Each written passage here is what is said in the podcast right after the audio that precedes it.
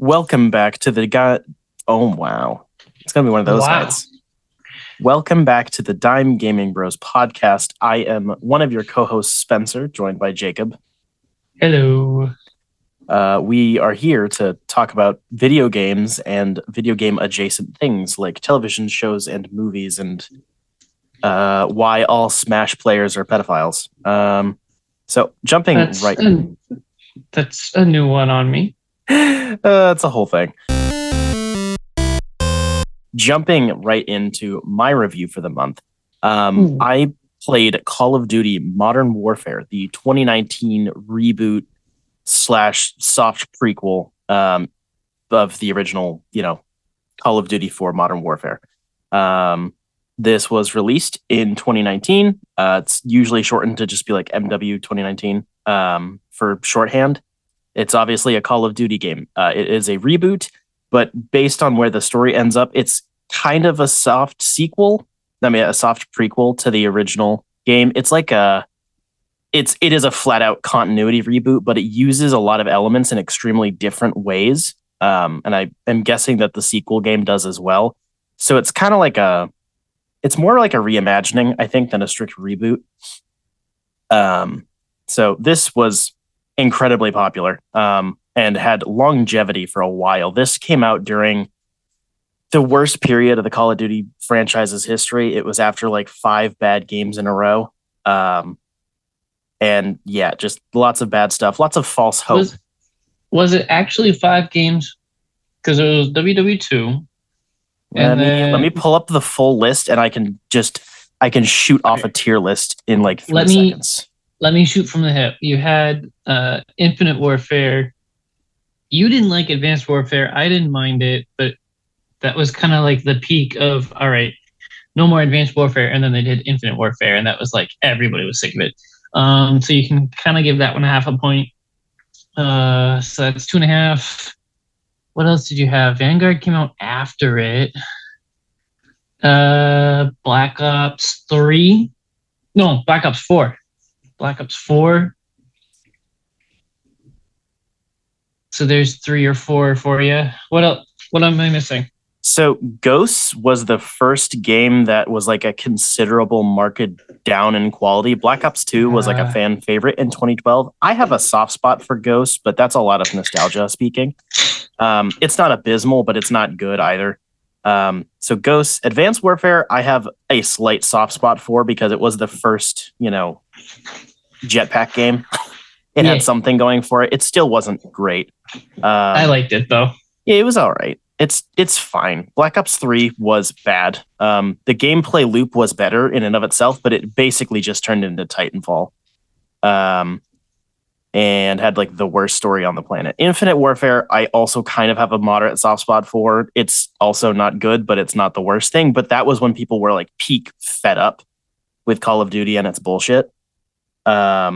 World War II was arguably the worst one, and it was like the false messiah of like, guys, look, we're going back to World War II. It's boots on the ground. And then they wouldn't shut up about being boots on the ground, and the game was like the worst thing monetization-wise. It was abysmal. And then Black Ops 4 didn't even have a campaign. It was all multiplayer. World War II was poorly balanced. It was like really bad. The same loadout, you just completely killed everybody, and everybody was running around with the same loadout. It was so horrible. It was rough. And then Black Ops 4 was not good, and it was like half of a game. And then we get to Modern Warfare. It was immediately followed up by a mid game and then a bad game, but that's a story for another day. So this was like a big deal, and I still think it is a big deal. Like I said, I think 2 months ago, at least a few months ago, when I talked about the original Modern Warfare. That's, for me, I think still my favorite Call of Duty. Despite it having some pretty large like design flaws, it's a miracle that it worked, and it was a massive reinvention. I mean, it literally shifted the entire FPS genre for good reason, and it still holds up pretty well campaign and multiplayer-wise now. And I think that in a similar fashion, Modern Warfare 2019 also does that, but I don't think it stuck as well. It has a similar amount of issues in my eyes, a similar like level of flaws in different areas, but the lessons that it should have been learned didn't stick. So just kind of jumping in with my negatives to get it out of the way. The optimization for this game is the fucking worst I've had in a Call of Duty game. Getting it installed and working correctly on a console took like 2 days. It was nuts.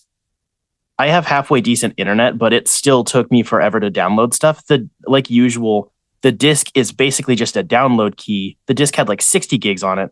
Then you have to download like an extra 100 gigs over the Wi-Fi. It's all separated into different packages, which makes sense, but you need all of them to play it. Like it doesn't function if you don't have all of them. So the idea of it being modular doesn't work. If you download everything, it legit comes out to like 400 gigabytes. It's horrible. It's like half of an Xbox hard drive. It's nuts. I have not heard anything better about the PC version. It's just crazy. To its credit on that front, it does offer insane amounts of customization, but it also means it's kind of hard to just jump in, which bothered me a lot. It took me a while to get it going the first time. And for this playthrough, getting it reinstalled and reworking again was really pissing me off. The menu system, this is just a general gaming trend, but I think Call of Duty especially has done it the worst the past few games. The menus are all egregious, not because the user interface itself is bad, but because they're marketing the Warzone kind of third game mode battle royale thing as like the main allure. And it gives you a big fork in the road immediately of you can go into Warzone or now Warzone 2. Or you can actually go play the game that you have on the disc. It's really annoying. And then there are entirely different like submenus for the campaign, multiplayer, co-op, etc.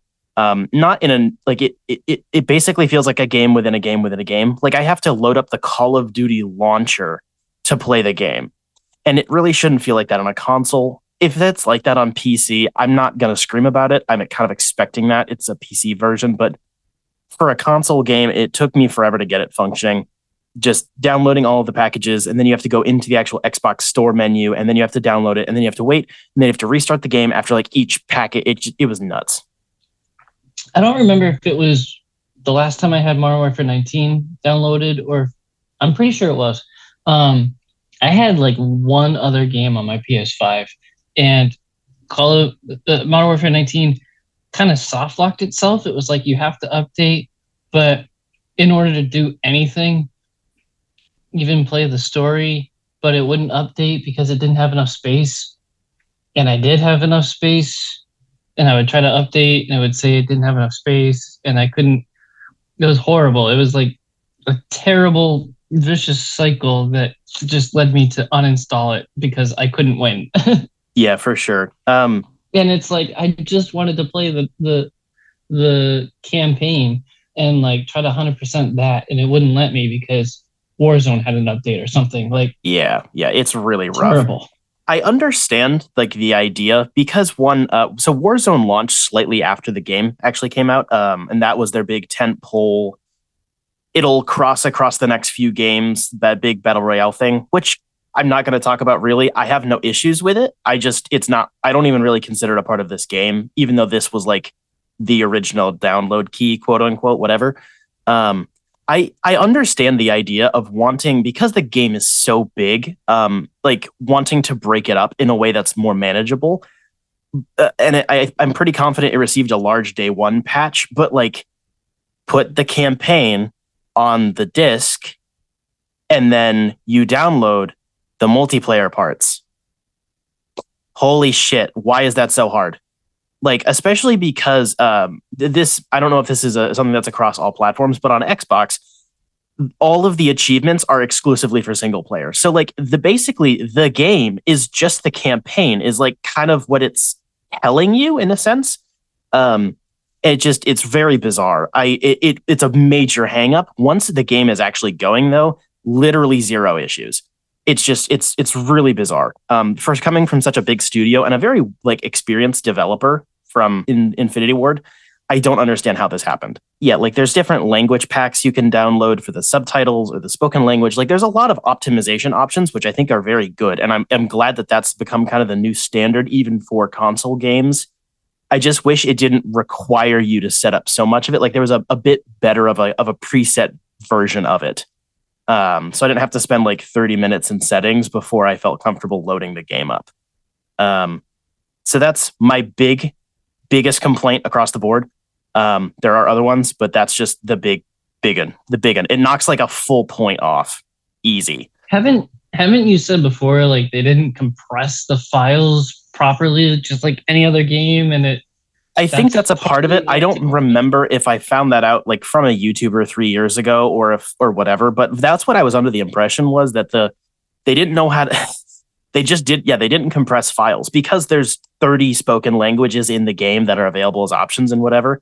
Like, they just didn't shove the files into the little box like you're supposed to. Like, a game that's not entirely comparable, but like an easy example is Doom Eternal is nearly on par visuals wise, not quite, but close. It's also extremely large. It has a very large campaign and a small multiplayer, which is kind of the inverse of this game. That game is like 40 gigs. It was a very big example of like, you can compress your files down the right way and it not affect anything. I'm not expecting every game to do that, but like, I don't have Warzone installed, the big part of this game. That's a whole chunk I don't have, and the game is still, I think, like 150 to 200 gigs. It's nuts. Just very bothersome. Moving on from that.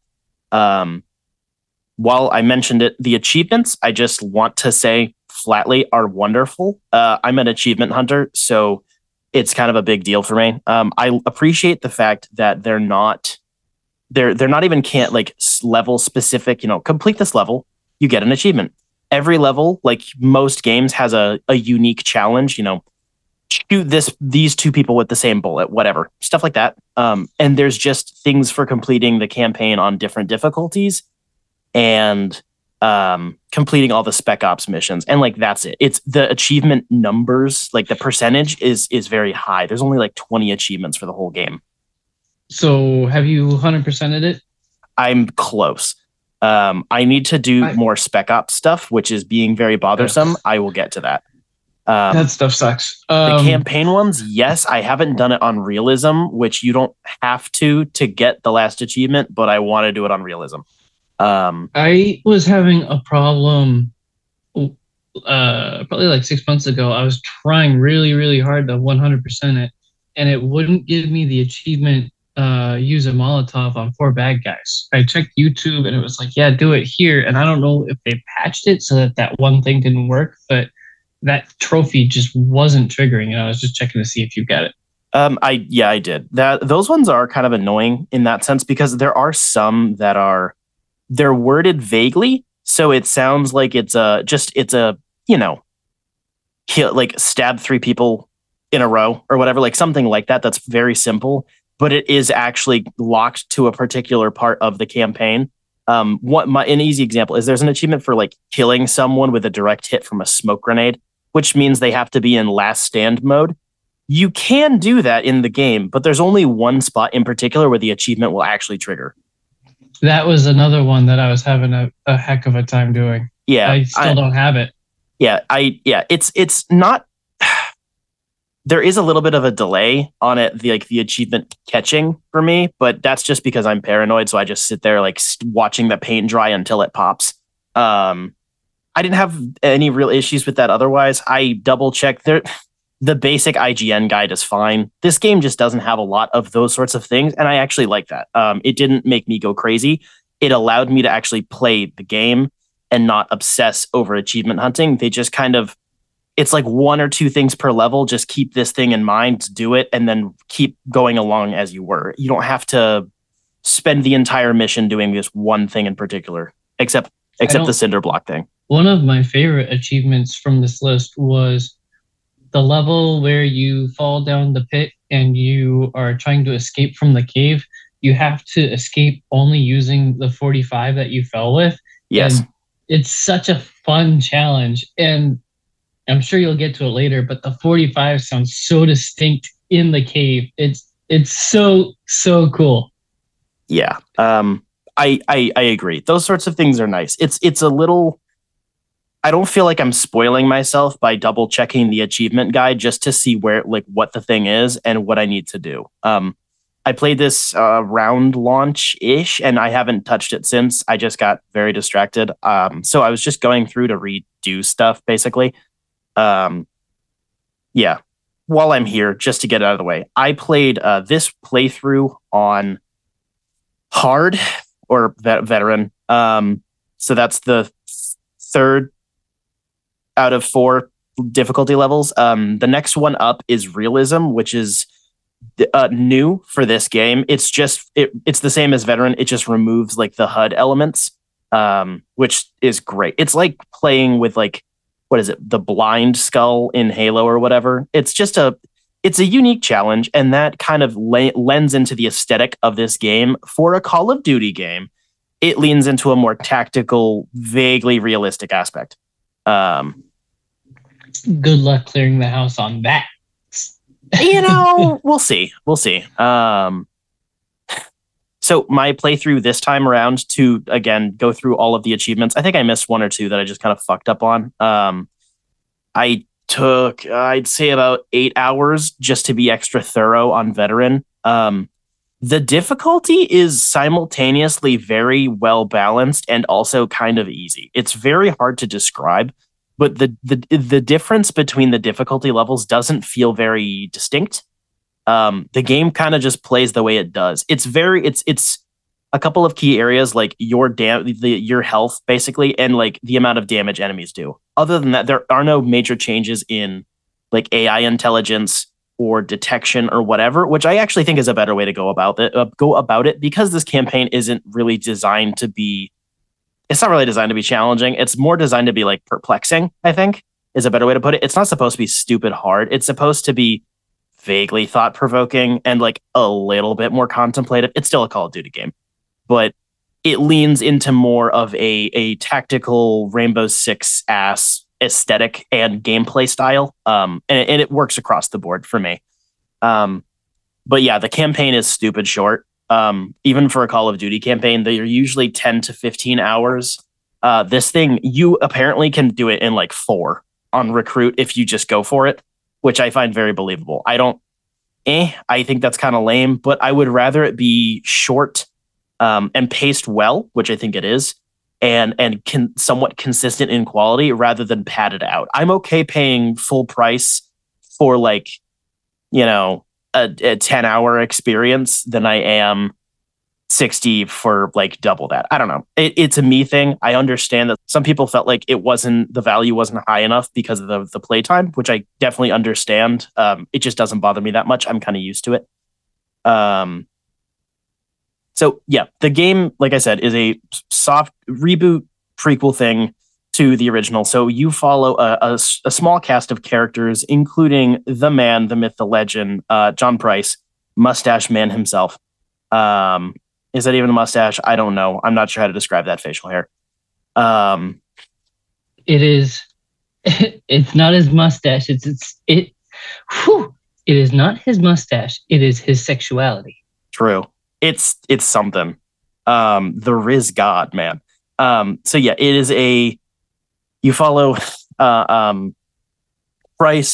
Farah, and Hadir, who are freedom fighters in the fictional country of Urzikstan, which is a generic Middle Eastern country that borders on Russia. I don't need to elaborate much on that. You also follow Alex Keller and Kyle Garrick. Some of those names should be familiar from the previous version of this universe. So Price is like he's the man, you know, he's the guy on the box. He's Breesh from SAS. Alex is from the CIA, I believe, and Kyle, who will later be known as Gaz in later games, so that's a whole thing, is also British. I believe he's from the British Special Forces. And Farah and Hadir are, like I said, they're basically rebels. You follow it's a fairly small cast of characters, despite it being a multiple country spanning game. And you basically, the Russians are doing bad things and invading countries they're not supposed to. This game hasn't gotten more timely at all. And there are there's multiple factions within the country of Urzikstan. There are the general rebel insurgent group, the freedom fighters, basically.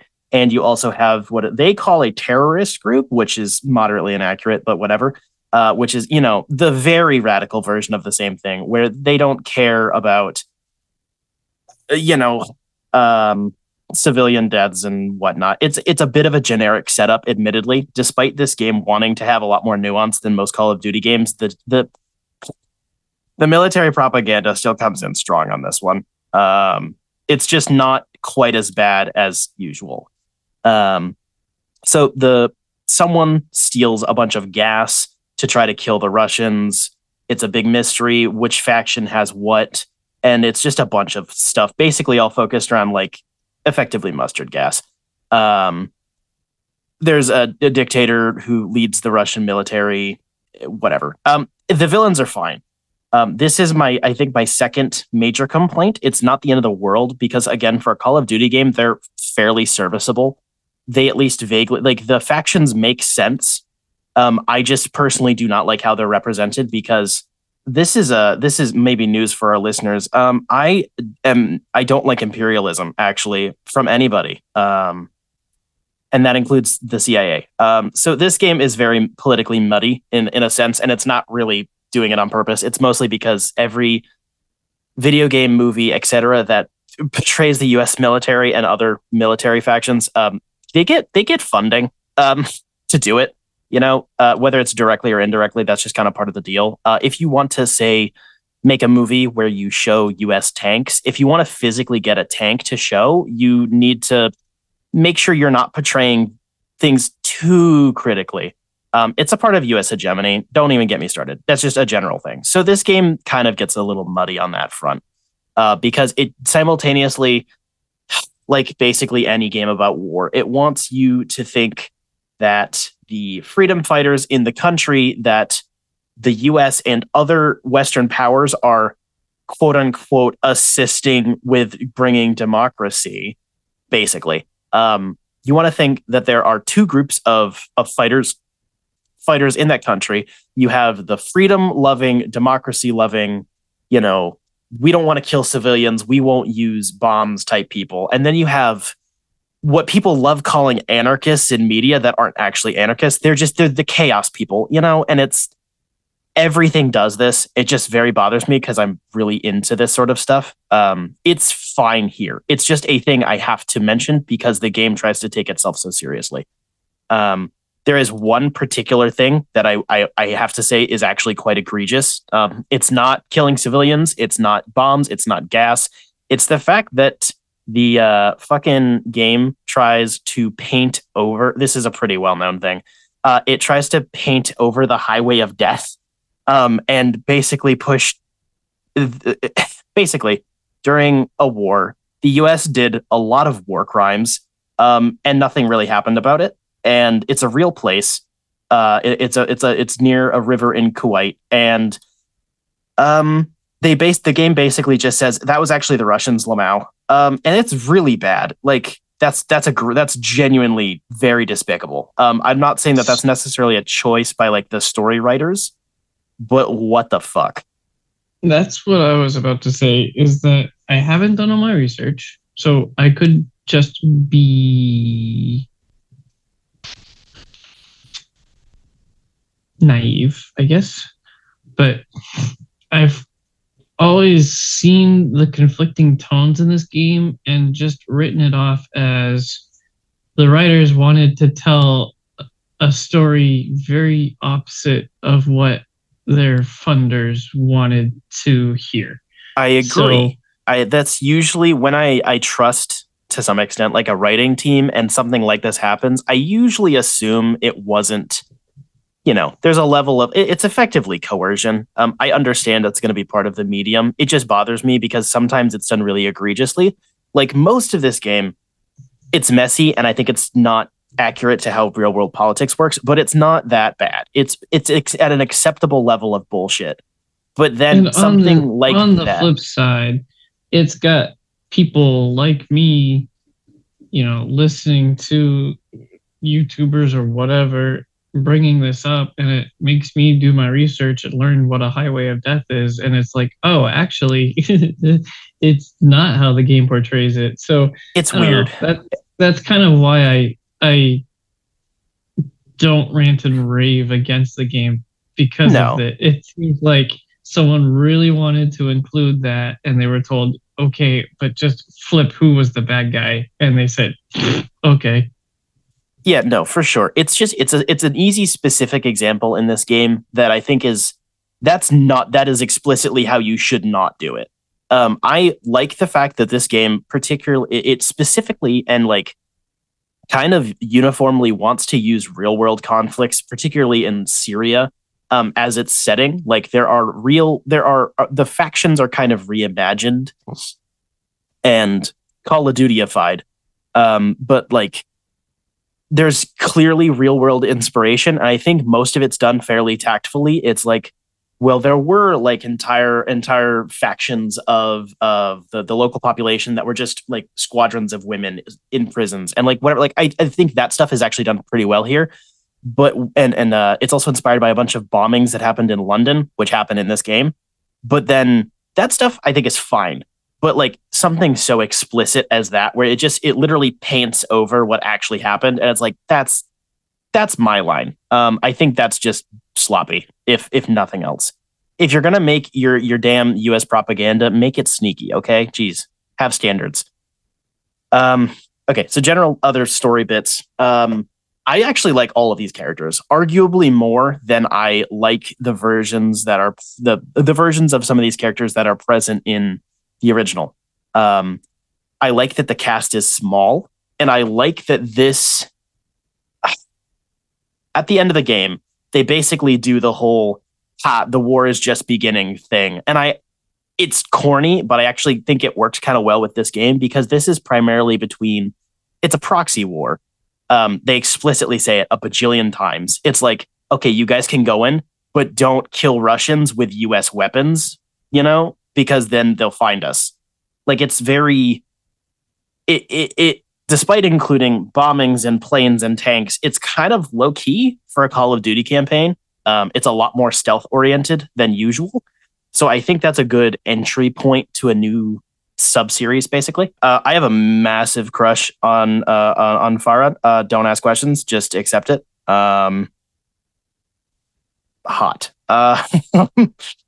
I really like this version of Gaz. He's only given the nickname Gaz at the end of the game as a joke, but like I guess your POV character, obviously it flips between all of them, but like the most naive, headstrong character with the least personality is, you know, your self-insert character, and that's Gaz or Kyle Garrick. I quite like him here. He's British, which is funny because British people are funny. I really like what they did with the characters here. I have, this is, I guess, a remotely hot take. I actually like this price more than the original. I think the original voice actor is more iconic, easy. Like I hear that name, I hear that voice in my sleep. But I think this version of the character is actually given some remote level of nuance. He's more than a caricature of like, wow, look, mustache man, you know? And I think that's important for this. I hear that voice in my sleep, and that's why I have morning wood. True. The way he smiled at the camera. Ooh. I really like the cast of characters. There could definitely be some shoring up of some stuff here and there. It's not really a spoiler because it's a few years old, but Alex temporarily defects from the CIA to help the freedom fighters because the freedom fighters, like the US does, are like, Lamau, you guys were now labeled as terrorists because we don't like you. And I like that. I just wish the game was more focused on that. And I know that it's never going to be, but I want a game actually about that. I like an easy way to describe this game story-wise in general is it's anti-war, but it's not anti-imperialism. It does the, wow, look, war is messy, and especially modern warfare, you know, using drones and bombs in cities and crap is messy and it should be disturbing. And it plays that fairly well, especially for a COD game. But it still has just enough gung-ho, let's go kill this Russian, where it's like, I don't know about that. And that's coming from, I have no issues with portraying the Russian military as being evil orcs, because they are. Like, current state of affairs, this is not a hot take at all. They literally, like, across the still current invasion of Ukraine, they just go across pillaging villages and, like, raping school children. It's fucking abhorrent. I have no issues calling them orcs. So I'm fine with it being a caricature of Russians here. Just don't make it about Russians like a people. Make it about the Russian military, and that's fine, because they are dogs. But also, why is the CIA, like, sketchy, but not, like, sketchy, you know? The game, the whole time, you're getting, like, informants, and you're like, ooh, this stuff is weird, and I don't know if this is actually legal or okay, and everything we do is illegal, ooh, but then they don't do anything about it. They're just like, oh, I guess this is what it is, and that's the thing that I'm always going to have a criticism of any type of war media in like being critical of the United States. And it's never going to not be like that, but I'm always going to be bothered by it. There's a little tease at the end, which I thought was kind of cute. They're like, oh, I want to put together a team. And then it's, you know, 141 from the original game. Whereas that's kind of how this is sort of a prequel. Yeah, there's a little bit at the end that's very much so sequel bait, but I'm okay with it because it's a big, dumb action movie game, and that's fine. So no real qualms there. There's also like a post credit scene after you watch all the credits, which is a tease of the villain for the next game, I guess, maybe not, who's the villain of the original first game. And it's like, all right, I see where you're going with this. I'm fine with that. I don't mind all of that sort of stuff. I really feel like they didn't overplay the nostalgia angle that much. They actually recontextualized the characters enough. There are some characters that are pretty much entirely different. Like, I'm hearing a lot of that in the sequel game as well. Like, Price is very similar. He's just given nuance. Gaz is pretty fucking different. Alex is an original character, I'm pretty confident. Like, there's enough flipping stuff around that I think it definitely... It doesn't just overplay the... oh, you remember this, don't you, type stuff. Yeah, so the campaign is very solid across the board story-wise. The performances are all really good. The motion capture work is spectacular. On a technical level, the cutscenes are in-engine, and the difference between pre-rendered and like rendered in real time and the actual gameplay is minute. It's insane how good this thing looks. The big difference is that like pre-rendered cutscenes have like, you know, the bars on the top of the fucking screen. Like the screen turns off and then turns back on for a minute. So the transitions aren't smooth, but the character models are identical. The frame rate for me stayed the same. Apparently this was not what it was like at launch at all. I had no sloughing. I had no lagging of cutscenes. Everything was a buttery, smooth 4K 60 across the board. Looked disgustingly good. The facial captures are fantastic. The voice synchronizing with the lip movements was really good. I don't know what parts were motion capture and what parts were just 3D renders, but like, holy shit, this thing I still think is the best looking Call of Duty game. Not just because of its aesthetics, but because of like the technical quality on display here is bonkers. General presentation of the campaign is very good. I like how quick the pace is, despite, again, it being very short. I like how little time there is between game, cutscene, game, cutscene. It's pretty snappy. All of the levels are drastically different lengths, which is very annoying. But it plays pretty well. The menu itself, the UI for the campaign is fine. It's nothing special, but it's not egregious like the rest of the game. I like that you can go back and revisit just the cinematics because they really want to flex how pretty this game is. So that was cool. Load times were snappy. I also use quick resume for most of this because I'm playing it on the Series X.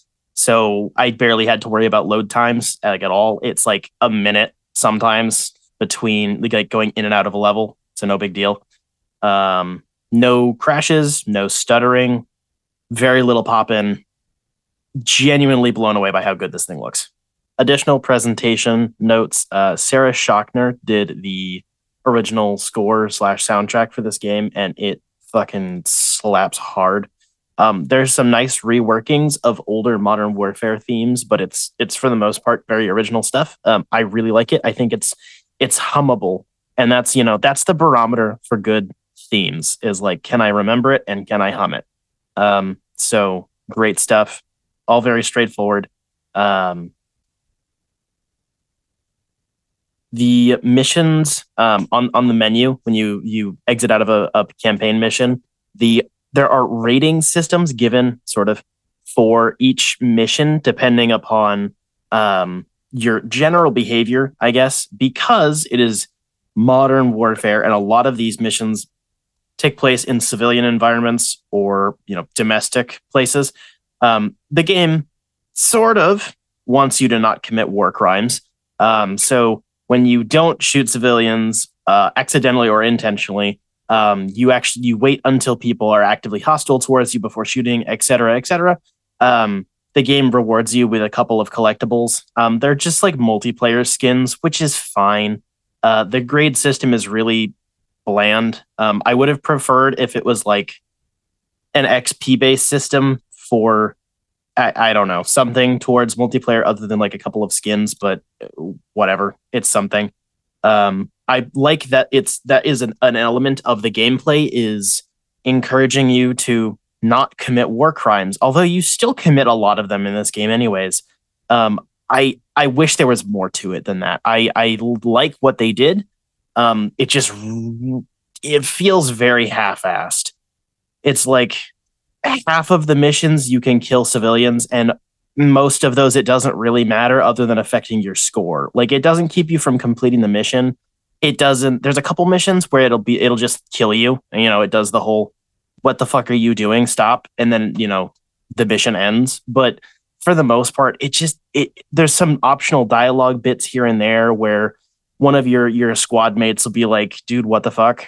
You know? I don't think it's enough, especially considering this game has multiple levels where you literally point guns at hostages.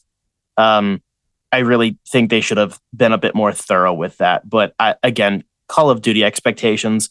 I don't want everything to just come back to like, I have low expectations because big dumb game, but like, you can only expect so much from a property like this. And you know, that's fine, I guess. Campaign gameplay is mostly linear, like a usual Call of Duty game. There are, I'd say maybe 25% of the missions have at least non-linear sections. Not just you have three paths to move forward, but you can actually tackle some of your objectives in a non-linear fashion. And when it comes to this type of an experience, I'm okay with this mostly being really linear because it's extremely curated.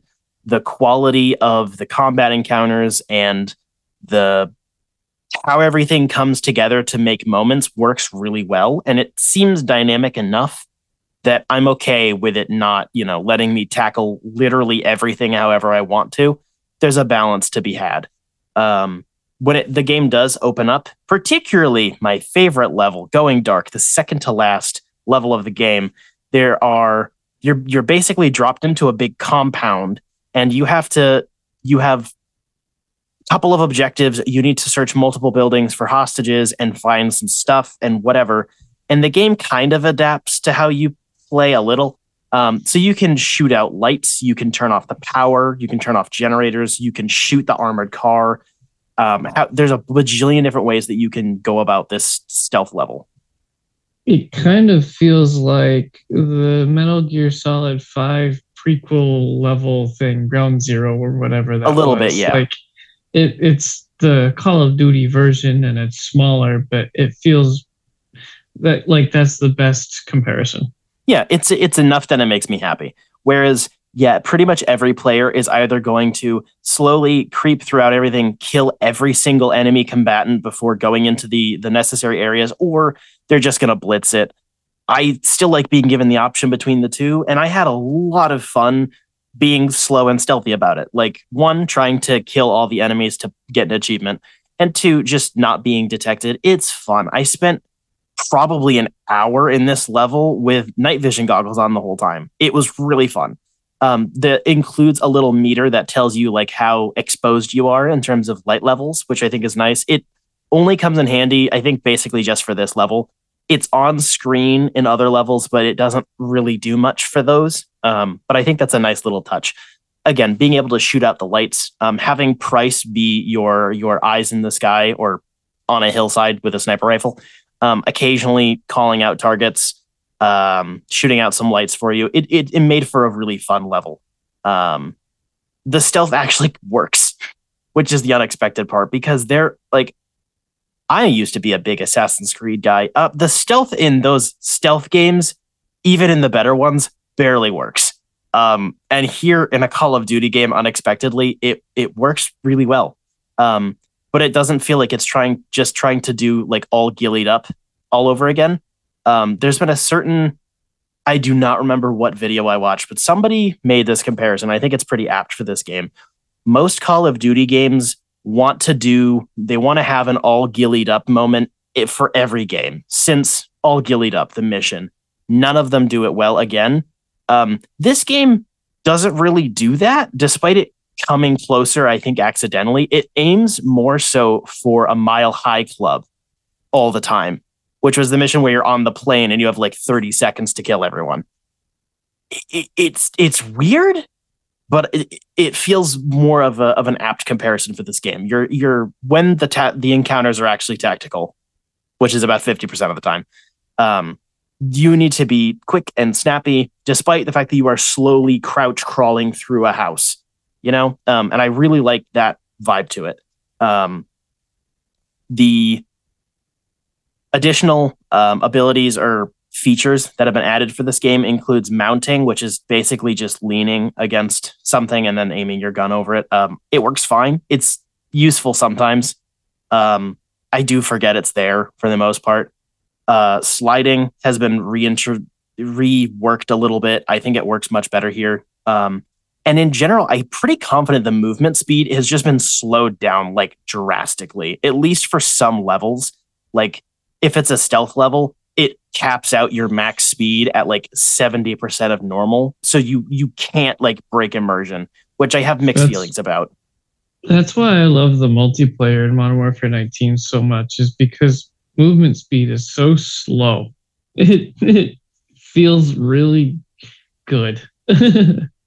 Yeah, I have some mixed feelings on like forcing you to do that during some stealth sections, whereas the game wants you to have options, but it also wants to hold your hand, you know, whatever. It was something I noticed right off the bat. Like the first mission, you're standing all the way upright and you're walking like 2 miles an hour. It was just like, oh wow, this is gonna take a minute.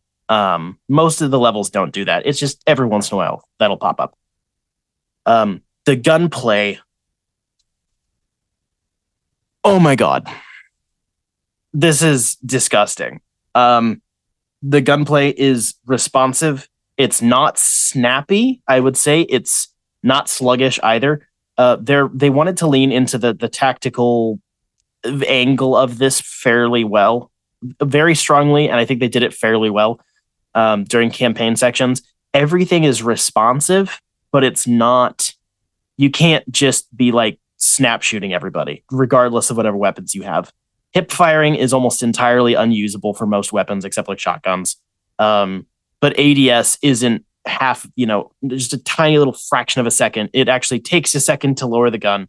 And I think it encourages the slower movement speed, which maybe is just a genuine strategy to like make the campaign length more reasonable. They might have just been like, oh crap, we should slow you down. But I think it works pretty well. It encourages you to at least somewhat think through your encounters a little bit. You can still run and gun if you want to for most of it, but if you want to do something different, it doesn't punish you for that. Whereas Call of Duty in most campaigns punishes you for not running and gunning.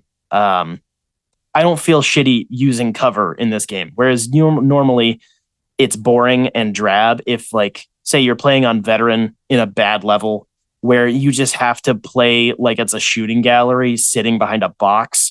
This game actually makes that gameplay fun, and it feels intentional, even if it probably isn't all the time.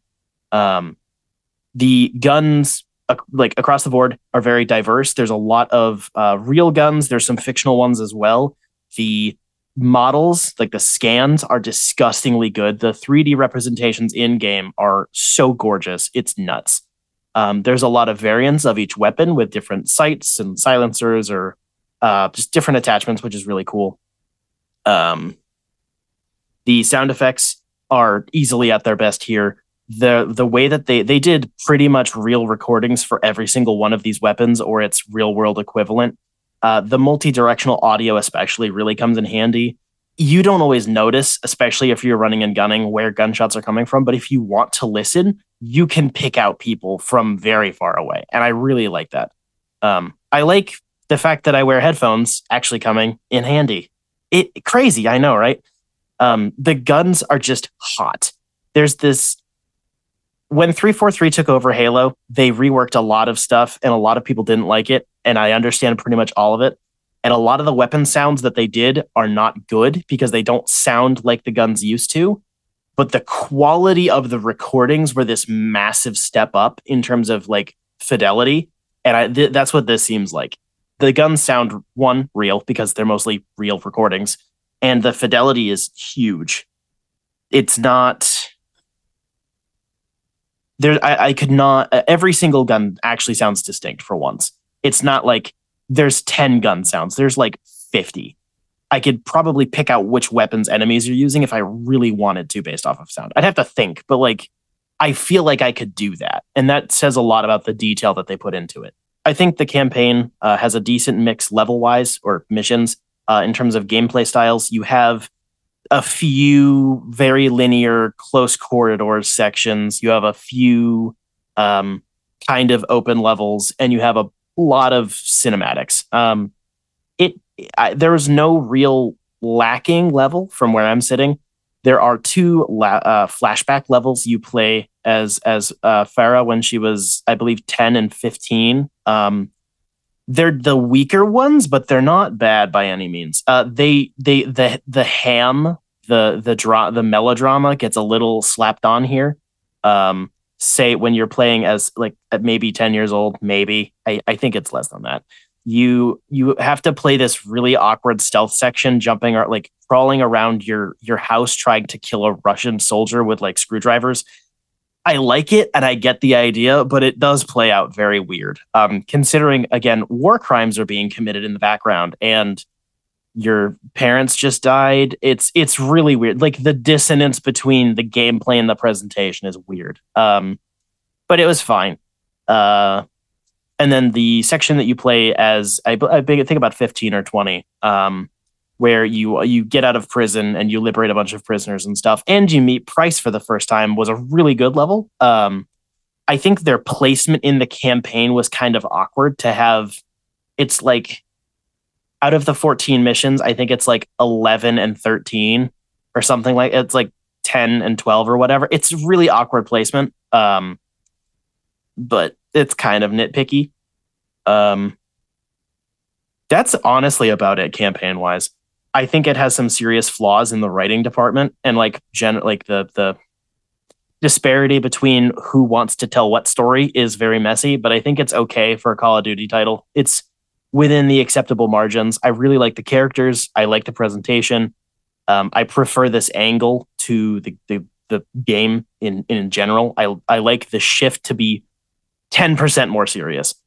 Multiplayer is a mixed bag. The maps are not good. They're not good at all. So before launch, the past, like 5 titles had really bad maps, just the 3-lane, all the same maps. Some of them were really big and some of them were really small, but they were always pretty much 3-lane maps. I believe this game launched with about 10 maps, and I think it's been given, 4 for like regular multiplayer rounds since launch. So the ones that have been released post-launch are definitely better. They're not abysmal, but it is disappointing. Some of them rely on gimmicks a little bit too much. They're too asymmetrical, where it's like painfully awkward. where, you know, whereas the three lane maps are generic and they make everyone just run at each other. Like, there's a couple of maps where they're so asymmetrical in their geography or the, you know, unique map quirks, you know, push this button, a door closes shit, where like, even if you had equal teams, I really don't feel like you could have an equal match. They really prefer one spawn side to another. And the spawns themselves are still very bad. That's never been fixed since launch. You spawn way too close to enemies, and the spawning in process takes too long. The respawn timer is too long, and the time to kill, while fine for gameplay, when you're just loading in and your character hasn't even pulled the gun off their back yet, is bullshit. And it can be incredibly frustrating. The gunplay carries over mostly the same. There are definitely technical details like damage numbers that are different. I'm not smart enough to know the difference. I'm not that much of a Call of Duty player. I don't know the difference. I just know that the balancing is definitely different than it is in campaign. Some of the maps are fine. It's such a weird grab bag of quality that's kind of disappointing. It's a different problem than it was previously, but it's not fixing the problem from where I'm sitting. I especially hate the map that is in the desert with the oil pipes and the boxes everywhere. That's the worst one, I think. I agree. Is it Rust? No. Dust? I don't remember. Something like that. Rust is a classic MW2 map. It's very weird. Where is it? I appreciate that the map count is within an acceptable range for me. Obviously, more maps is usually better, but it's enough that it doesn't feel like I was getting undersold. There's a couple of unique maps that are unique to a couple of game modes. So underneath your main like multiplayer just game modes, you have your normal stuff, team deathmatch, CTF, etc.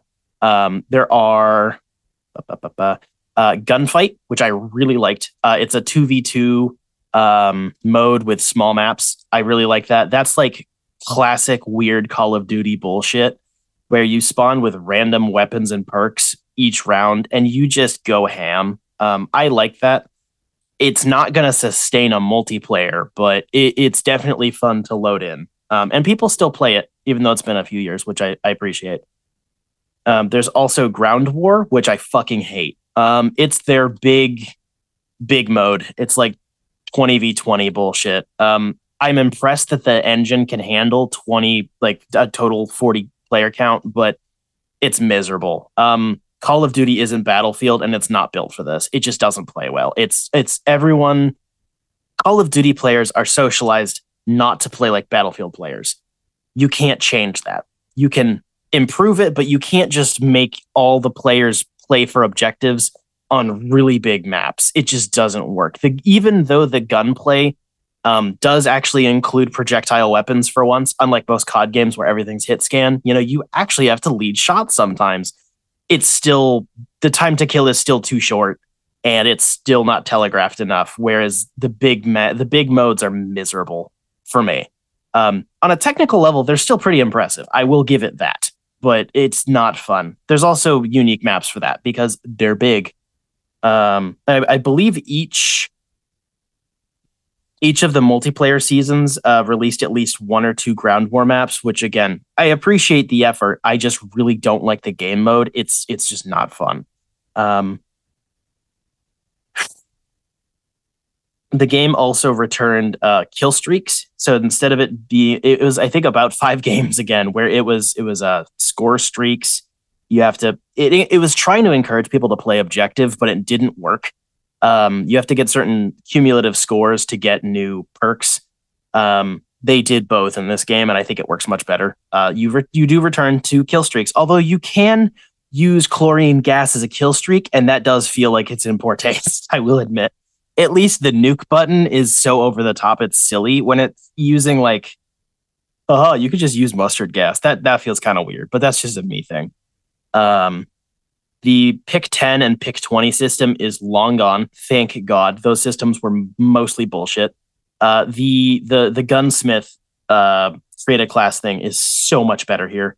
I'm not wicked into multiplayer. I think I've put in 30 hours into this game in total. It was probably like 20 when I got the game, and I somewhere around 10 recently just to get refamiliarized with it. You could spend a lot of time in this, and I like that. It's very in depth. The different attachments and combinations you have for different guns is fantastic levels of variance, but also I don't want to spend 10 hours customizing my gun. I want to play the fucking game. Some of the best fun I've had in this multiplayer was the game type. It's kind of like Counter-Strike, where you have 2 or 3 different bomb sites and you have to plant the bomb. Yeah.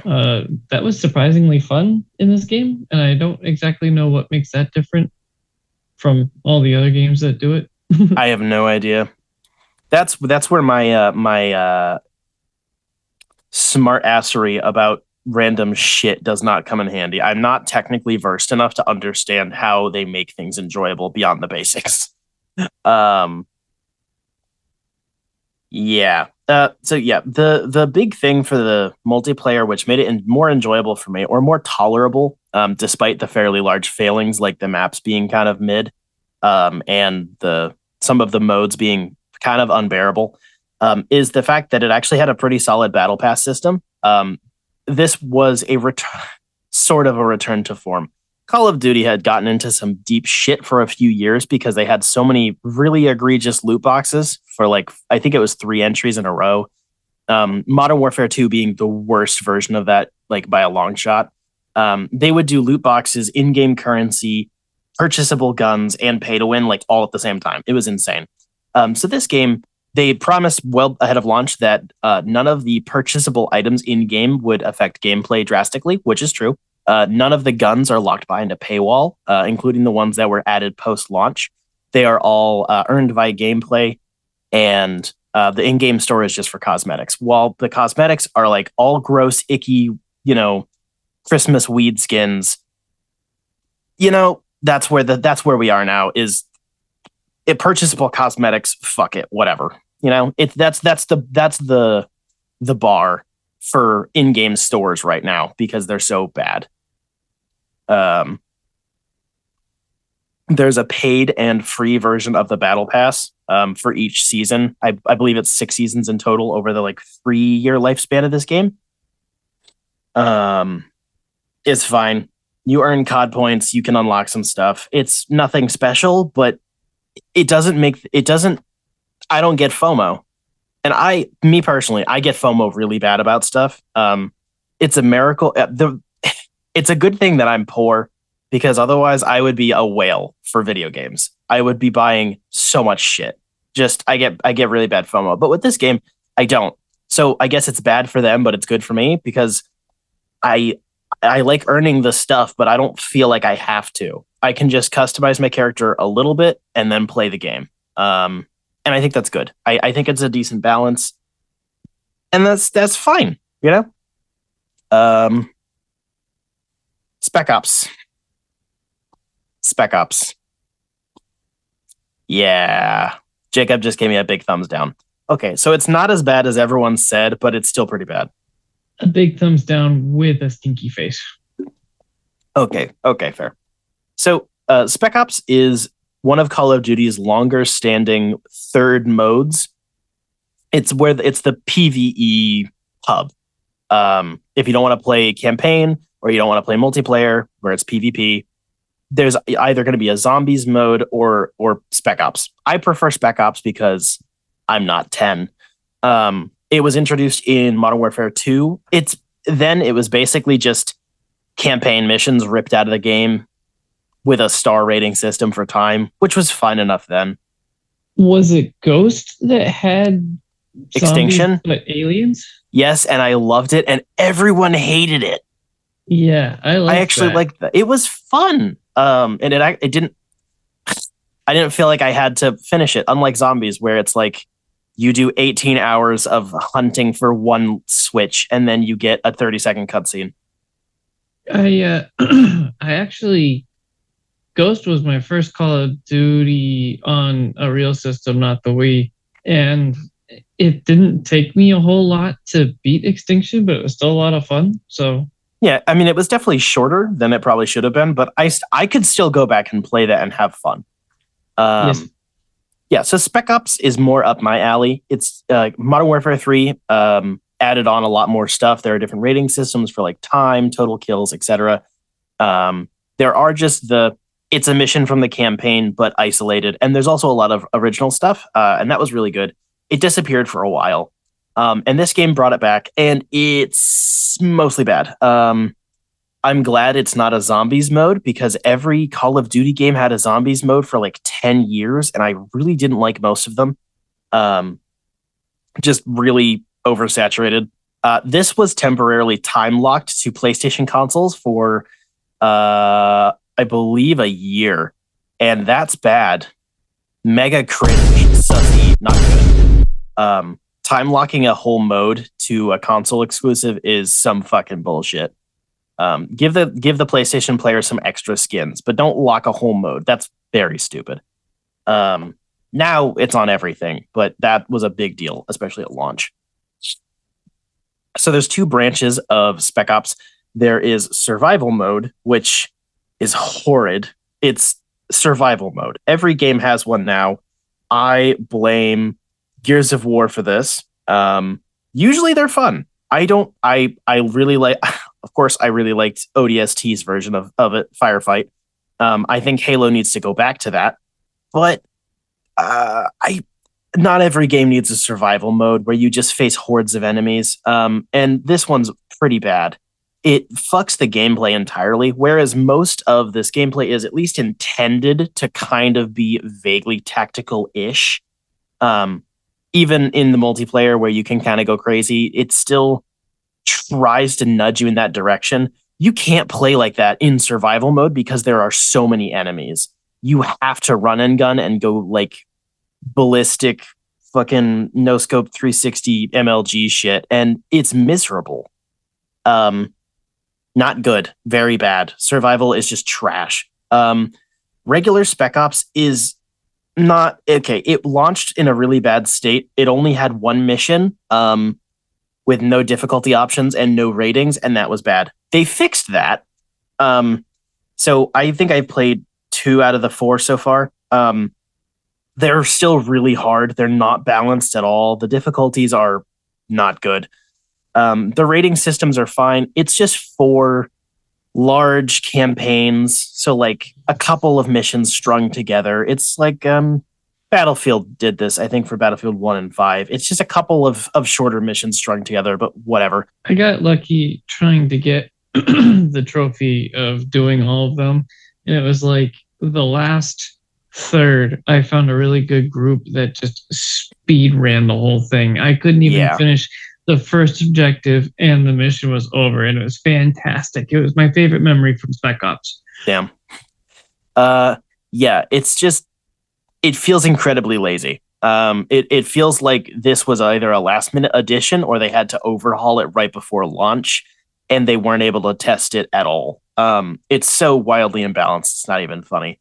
There are some reused environments from the campaign. There are some original stuff, which is fine.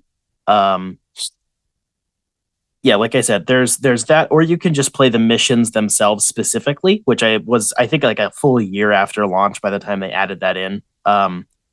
It's also just kind of Warzone light. Yeah, kind of. It's not supposed to be, but that is what it plays like.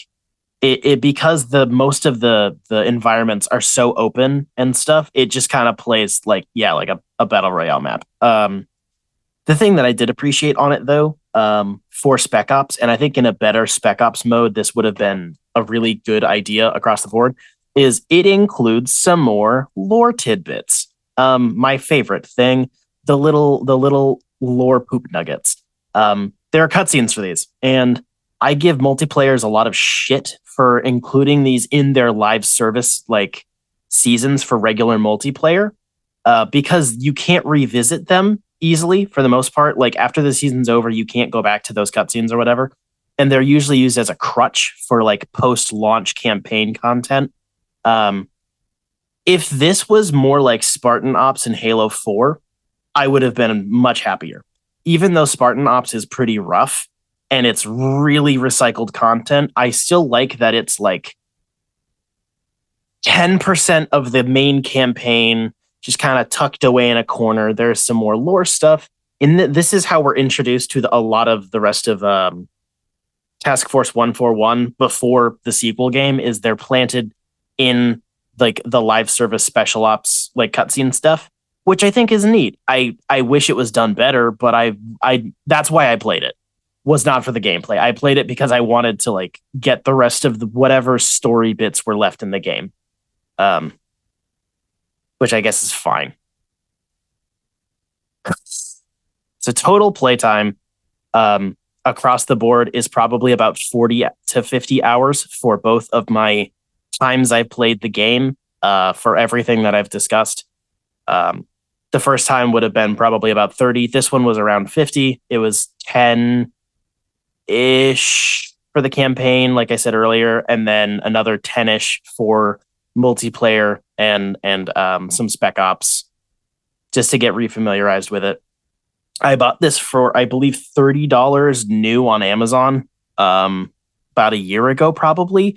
I don't know what happened to my original copy. I think when I sold my last Xbox to Colin, I sold the game because he didn't want it. So I had to go buy a new copy about a year ago, but I still think that's a good deal. I would have been irritated if I had bought it day one for the full 60 and had played it like in that kind of semi-working state. I think originally I had picked it up like 6 to 9 months post-launch. Yeah, I like this one a lot. It just has some like crippling flaws that really drag down what could have been like unanimously the best Call of Duty game. It throws some mud on it, and it's kind of hard to shake that off. So I'd say a rung below the original Modern Warfare, like collectively. I would rather go back to this one because I think I had more fun in the campaign because of the unique gameplay encounters and stuff. But the tech issues and the optimization is bad. And the multiplayer, because of all of its issues, isn't a great experience. Whereas Modern Warfare is flawless, perfection. But it's like not even a real game. You know, that makes any sense. Like, they're not even there. The issues aren't comparable, so it's hard to compare them. Maybe a toss up. Definitely upper echelon for Call of Duty, though. I'm pretty sure it's my favorite. I think you should play Black Ops 2. True. I've tried, and it's still very hard to get my hands on because it's still $60 on Steam. Oof. And it's very hard to find a PlayStation 3 copy that isn't brutal. Scratched to death. Yeah, that makes sense. And even those are still like $10 to $20 for an old copy. Yeah. Jumping straight into the news from Polygon.com, a new, very different style of Teenage Mutant Ninja Turtles game is currently in development. An adaptation of The Last Ronin, the 2020 graphic novel that told a grim, futuristic story about the Turtles. Like the comic, The Last Ronin video game adaptation will be a darker, more mature take on the typically colorful Ninja Turtles, according to Doug Rosen, Senior Vice President for Games and Emerging Media at Paramount Global, the rights holders for Teenage Mutant Ninja Turtles. In an interview with Polygon last week, Rosen likened the upcoming third-person action role-playing game to Sony's recent God of War titles and said it will be authentic to the story of The Last Ronin arc, which is set in a future where only one of the Turtles has survived. While other TMNT games, like last year's Shredder's Revenge, are typically about playing all four Turtles and sometimes their allies Splinter, April O'Neil, and Casey Jones, The Last Ronin will be primarily a single-character game. though Rosen posited that other characters could be playable in flashback sequences similar to how the comic series plays out, the primary action is said to center on the only surviving Turtle. This is exciting. Hopefully it's better than the comic. I think this is, it's weird because I want to be excited for this because it's something unique and cool, but also this is so early in development and they are so clearly just trying to like ape off of the popularity of the comic. I think this might not even end up getting made. I think it might end up getting canceled in about a year because they realized that like the comic is not going to carry this game. Right. It doesn't really say what kind of game it is besides likening it to God of War, but it's like, so a third person semi-linear drama. Yeah, but that turtle, I forget which one it is, goes off and sits under a magical peach tree in Japan and listens to the teachings of Master Uguay and learns all of the fighting styles from his brother's ghosts and then comes back and has all those fighting styles. So are you going to be able to change fighting styles? Are there skill trees? Are there... I have so many questions. This smells like it's going to be a really bad skill tree system. At first, I was intrigued by this, but the more I think about it, it sounds like this is a really easy way to make a shitty game. Yeah. I mean, it's easy to say that they could use Ghost of Tsushima's style where you hold a trigger and then select X, triangle, circle, square, or to change forms. I think Neo did the same thing actually, to change what your fighting style is. But there's so little information about this; it's impossible to get excited for it. Yeah. From IGN.com, almost a year after announcing its return, the Entertainment Software Association announced that its members that this year's Electronic Entertainment Expo, E3, has been canceled, and IGN can confirm. Two sources have confirmed to IGN that the organization announced the cancellation via an email sent out to its members today. Well, a couple of weeks ago. The email said that while E3 remains a beloved event and brand, that the 2023 version simply did not garner the sustained interest necessary to execute it in a way that would showcase the size, strength, and impact of our industry. The ESA concludes the email by reiterating its commitment to advocacy work. It does not mention undertaking the show again in future years. It's dead. E3 is just dead. Yeah, this has been brewing for freaking a decade now. Yep. Yep. They didn't officially say it's all dead, but it's 100%. I mean... It's 100% all dead. The big three companies have been working on killing E3 for as long as I've been paying attention, with just by running their own press conferences and doing their announcements on their own time, like when they're ready. It's like... It's been a matter of time, and the time has come. The time has come. From InsiderGaming.com. Hey. It's my turn. Gagagoo.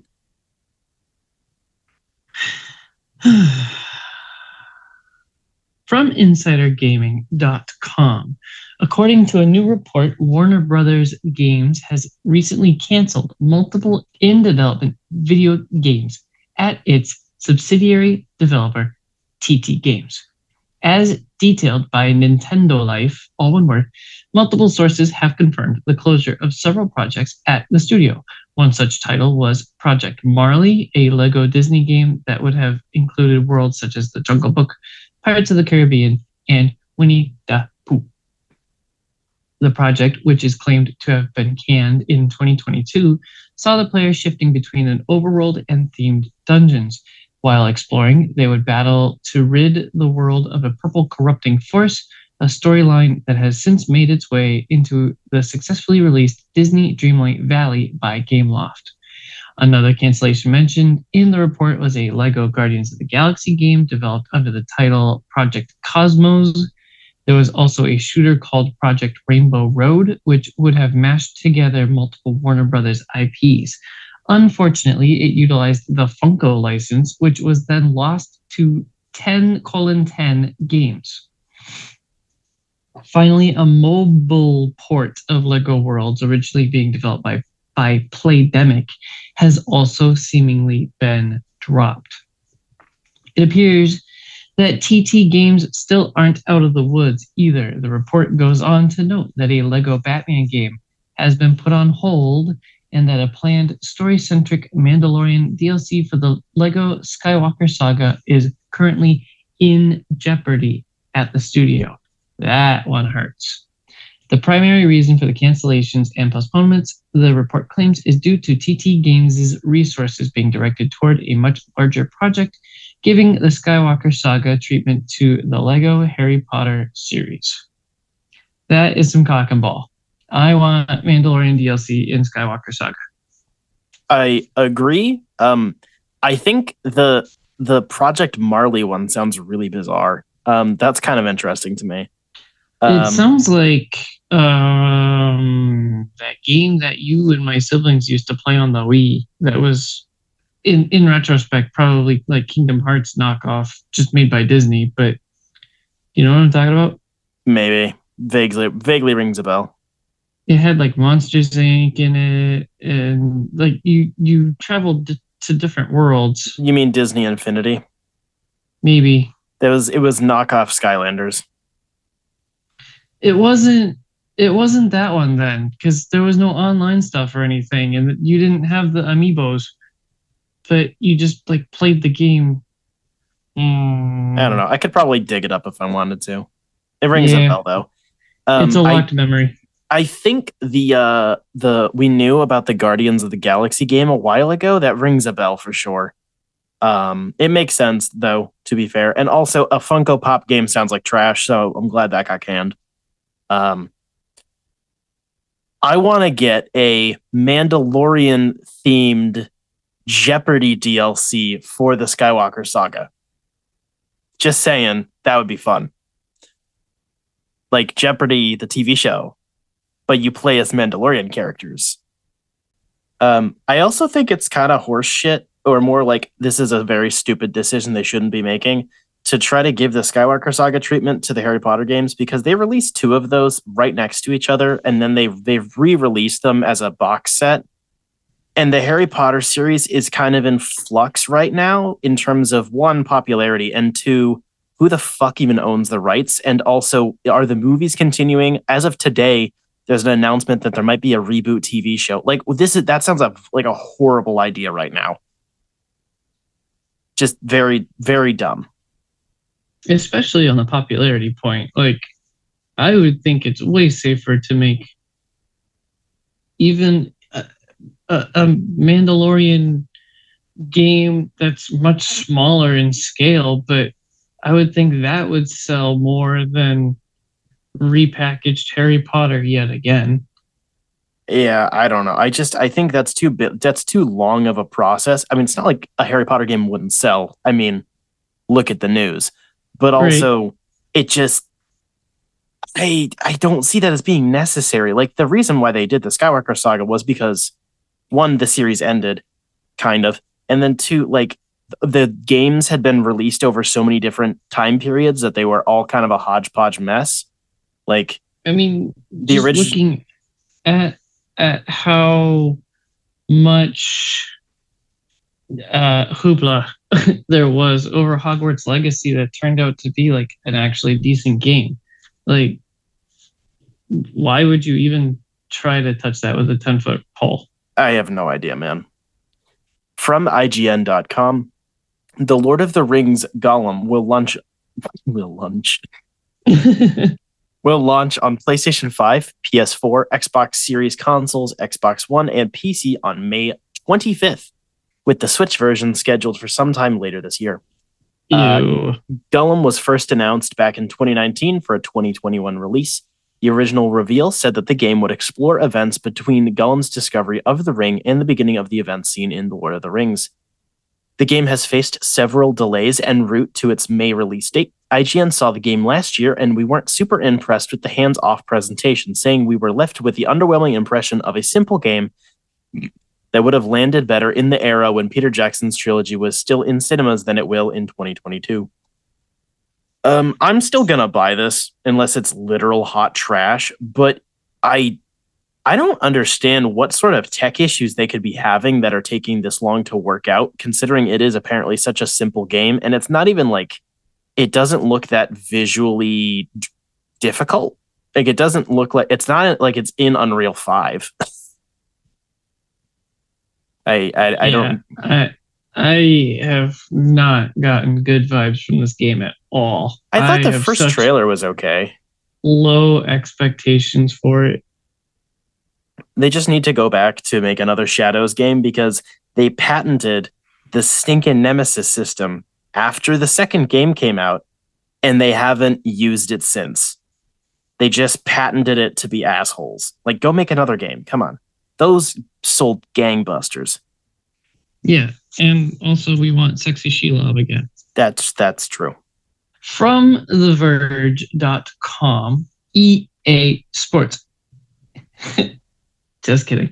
EA debuted a new trailer for Star Wars Jedi: Survivor on Monday that gives some hints about the game's story and a preview of some of the action and puzzles you can expect from the final release. Survivor, the sequel to 2019's Star Wars Jedi: Fallen Order, once again stars Jedi Cal Kestis and takes place 5 years after the events of the previous game. The dark times are closing in as Cal Kestis seeks out a safe haven far from the reach of the Empire, according to the trailer's description. Follow Cal and his crew's increasingly desperate fight as the galaxy descends further into darkness. The game is set to launch on April 28th on Xbox Series, PS5, and PC following a short delay. This continues to look like it's going to be my game of the year. I have a feeling this is going to be a Dark Souls 2, not just because it's Dark Souls light, which it is. I think this is adding a lot of new gameplay elements, and I don't know if all of them are going to work 100%, but I think it'll be a very ambitious game that the people who like it are going to love it way more than the first one.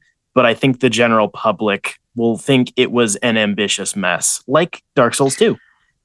I don't think it's going to be as bad as Dark Souls 2. I see what you mean. They're probably going too big and too far and whatever, but I also don't like it when a sequel game says, oops, he forgot everything from the first game. You have to earn all those skills back again. Like, that's always dumb and gay. So to have progression in a sequel where you have at least some of the powers from the last game, but expand on those, or even just power level, have him more powerful in general compared to the first game. You have to have some sort of progression. Yeah. More than the gameplay, I'm really just interested in the story. The first game had one of the best stories for Disney Star Wars, period. And it was very well self-contained, and also clearly was leading into a very cool story for sequels and stuff. And this looks very mysterious and spoopy and wacky. And Cal Kestis literally went from, yes, I'll have your daughter home to 9 at 9 to your daughter calls me daddy too. Just between the two games. And I think it's funny. They're like, just make him look tired and give him a beard. From GameSpot.com. There's no dancing around it. El Paso, Elsewhere, the new action game from Strange Scaffold, is an unabashed homage to the 2001 seminal pulp noir action classic Max Payne. It's an obvious influence that writer, director, and voice actor Xavier Nelson Jr. isn't shying away from, but is hoping to elevate for a modern audience. During my hands-on preview of the game, he told me, I'm not interested in recreating Max Payne. I'm interested in seeing what Max Payne could be next.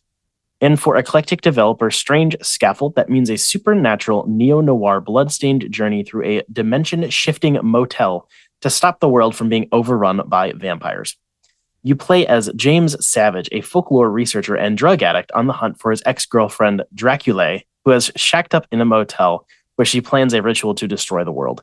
That doesn't sound like your typical noir story, but all the pillars are there. A stoic and flawed protagonist spouting out fourth wall breaking quips in poetic prose, a femme fatale at the center of a melodramatic plot of love, loss, and betrayal, and lots of gun shells, violence, and substance abuse.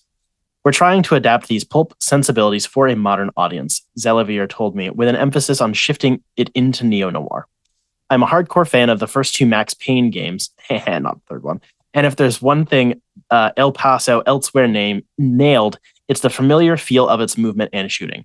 The way James Savage was front and center in frame, the slightly elevated camera angle, and the flow and motion of his trench coat as they strafed through guns blazing. These are small details, but their subtle nuances were presented in a way that satisfied me as a Max Payne enthusiast. I sprinted through the halls of a maze-like hotel that twisted and transformed around every corner, making it feel more like something out of an evolving nightmare. I followed a blood trail into a bathroom stall door that opened into a blood-soaked industrial kitchen, a hall transformed into a graveyard bathed in green and purple neon lighting. I was able to explore these spaces while rolling, diving, and jumping through the air in slow motion, firing off guns akimbo at werewolves and vampires to the pulsating beats of a horror hip-hop soundtrack. The controls were intuitive to me because of my intimacy with Max Payne.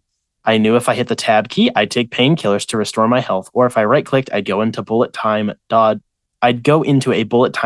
through the air. It feels like Strange Scaffolding is playing to the beat of its own gunfire with El Paso Nowhere. We'll have to wait and see how it all jams out when it releases in fall 2023 for PC and Xbox Series consoles. And this thing sounds so fucking cool. Real quick, you called it Strange Scaffolding, and it is only Strange Scaffold. But yeah. Yes, it sounds awesome. It sounds like the Blood Dragon to Far Cry. Ooh. Hot. I like how they kind of diss Max Payne 3. That's funny. I have tried Blood Dragon a couple of times, and I'm like, I get it on paper, but it doesn't work for me. Yeah. I hope that this works out well, especially just because I'm diving back into a lot of Remedy games this year, and I guess next year. This might, if it's not like really broken, this might end up on my to-do list for next season. Didn't they announce a couple months ago that they're remaking Max Payne anyway? I think they're remaking the first game, I believe, but that is actually Remedy. From PCGamer.com.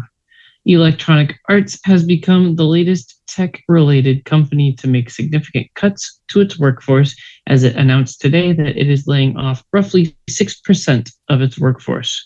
As usual, the layoffs come amidst what sounds like a pretty solid situation for the company. Even amidst macro uncertainty, EA is operating from a position of strength, Electronic Arts CEO Andrew Wilson said. Our business is gaining momentum as we continue to deliver high-quality games and amazing content across some of the largest, most beloved franchises in the world. Citing the continued success and growth of games including FIFA 3, Apex Legends, and The Sims, Wilson said Electronic Arts are leaders in a dynamic industry with new audiences, blah, blah, blah, blah, blah, blah, blah. Whitewashing what he's actually doing. But success comes with a price, and in this case, that price is the jobs of several hundred people who work at EA. As we drive greater focus across our portfolio, we are moving away from projects that do not contribute to our strategy, reviewing our real estate footprint, and restructuring some of our teams, Wilson said. These decisions are expected to impact approximately 6% of our company's workforce. This is the most difficult part, and we are working through the process with the utmost care and respect. Electronic Arts didn't say how many people were being put out of work, but the company employed approximately 12,900 people as of March 31st, 2022, according to an SEC filing. Assuming that figure hasn't changed dramatically over the intervening year, that puts the number of lost jobs at around 774. It has changed at least slightly, though. According to a Kotaku report, EA laid off more than 200 quality assurance testers in February. Is this good for the player? No. No. EA continues to be the literal devil. Yes. L. What are the odds? I love how you guys were working on... Go ahead. What are the odds that these guys were actually working on good projects and they're getting put on to the next FIFA release and another Sims game? Very high. Very high.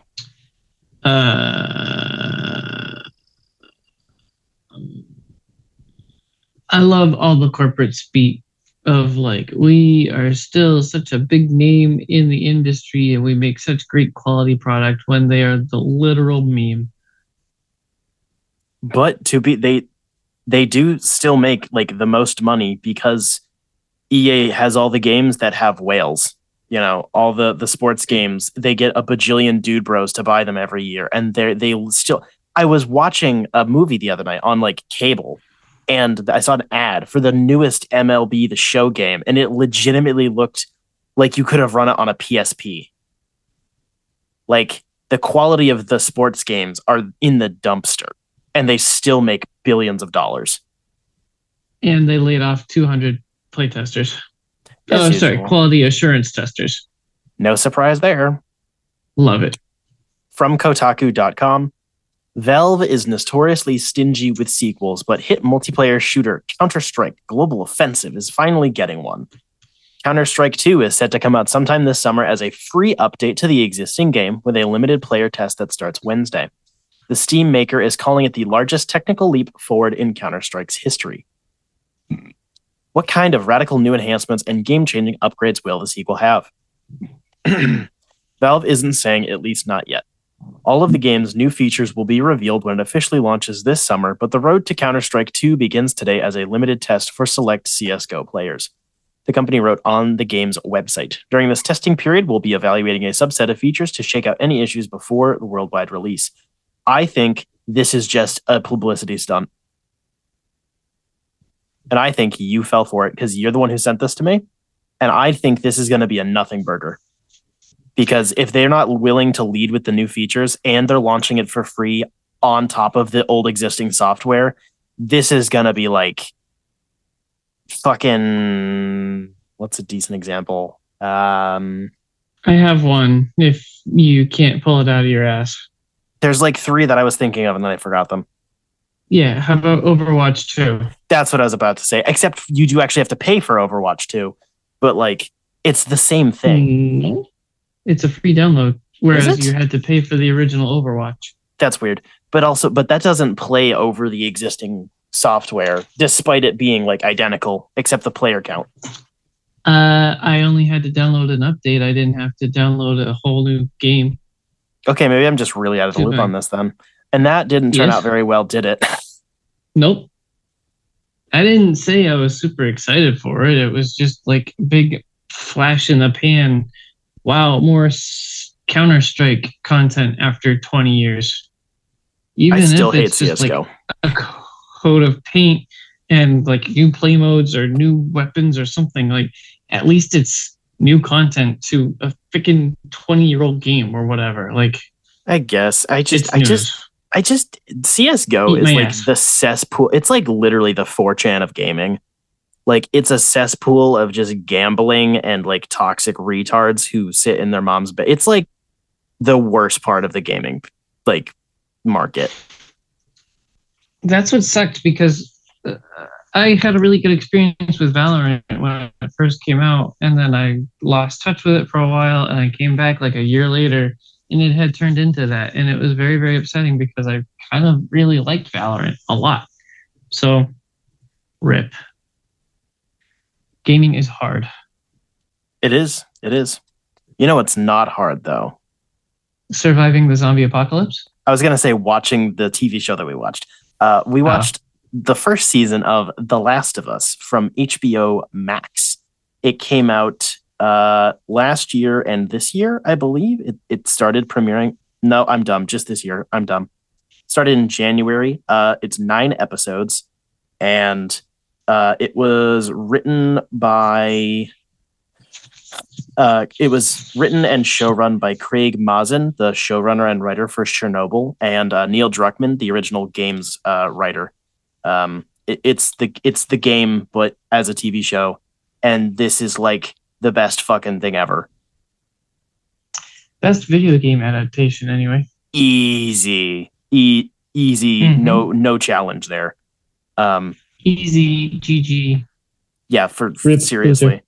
So far, I think it's still the best TV show I've seen this year, but we're only just getting into Q2. But like, it's not the beyond any specific detail. The easy thing that I heard someone describe this as was it's very accurate, but the only real shift that it actually has from the original game's story is it makes the subtext the text. And that's the biggest change it has, other than some like tweaking of the plot. The subtext of the original game being about global warming is now the explicit text of the TV show. The side characters that we see in the game, that it's implied that they were gay, now we get to actually see them exist. Like, it just takes the things that were kind of buried and it just makes them the text of the show. And that's like the biggest change that there is. I caught a very small percentage of that on my own. It's difficult to word. I knew about the sexuality subtext of the game, and that's fine. I didn't know about all the global warming stuff, but that's common when you get a movie or TV adaptation, is to have things explained to you a little bit more clearly. Yes. I would think so. For sure. Common. No, I think that's kind of like the key to why it's actually a good adaptation. I would like to say that I just loved the texture of the show. There's so much detail. The first episode, I think, opens with like a Carson show style news interview, and it looks and sounds perfect. The infected, at varying stages of the infection, have so much detail that you pick up like on your own and subtly, just like little things, probably from like experience with zombie stories, but also just like characters would be walking through an abandoned building and there would be an infected sitting against the wall that had like grown as a single mushroom into the wall and was growing up the wall, but it's a person that's infected with mushrooms, and it's so gross and it's so cool. A couple times when somewhat mature infected would attack someone with mushrooms growing out of their mouth, and the mushrooms are moving like fingers, like trying to grab at the person, the victim's face. Like, so much fantastic attention to detail, at least visually. That's what kept me. No, that's what had me like just keep watching instead of playing on my phone or watching this show like in the background of normal life. Like, I was invested because there was so much to see.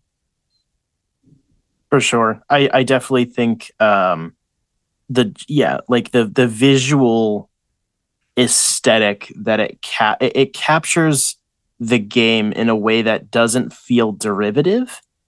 The game can be a little early 2010s grayscale apocalypse looking. It's still a very pleasing game to look at, but sometimes it's not. It could definitely be a little bit more interesting visually. The clickers are great, but like a lot of it is just, it's what you'd expect. And that's not necessarily a negative thing, but I think they evolved the aesthetic a little bit more for the TV show, and they kind of cranked it up an additional 10%, and it looks fantastic from like an aesthetics point of view. The color balancing and the types of props that they're using, it looks so good. Like it's bonkers.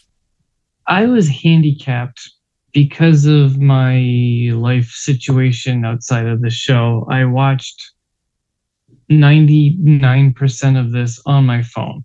Oof. And I really hate doing that. I watched 5 minutes of the show on your TV, and so much of it had this weird effect. It looked amazing. It looked almost like 3D, like there were layers in the picture. And I don't have any more words to describe it, but I was amazed. It looked fantastic. Huh. I have no idea what you're talking about. You were there for it. Was I really though? Yes. I actually have no recollection of this. Yes, scientific words and stuff. They did some black magic and shit. And I was weird. Like, yeah, it looks like it. Huh, that's weird. I have no idea.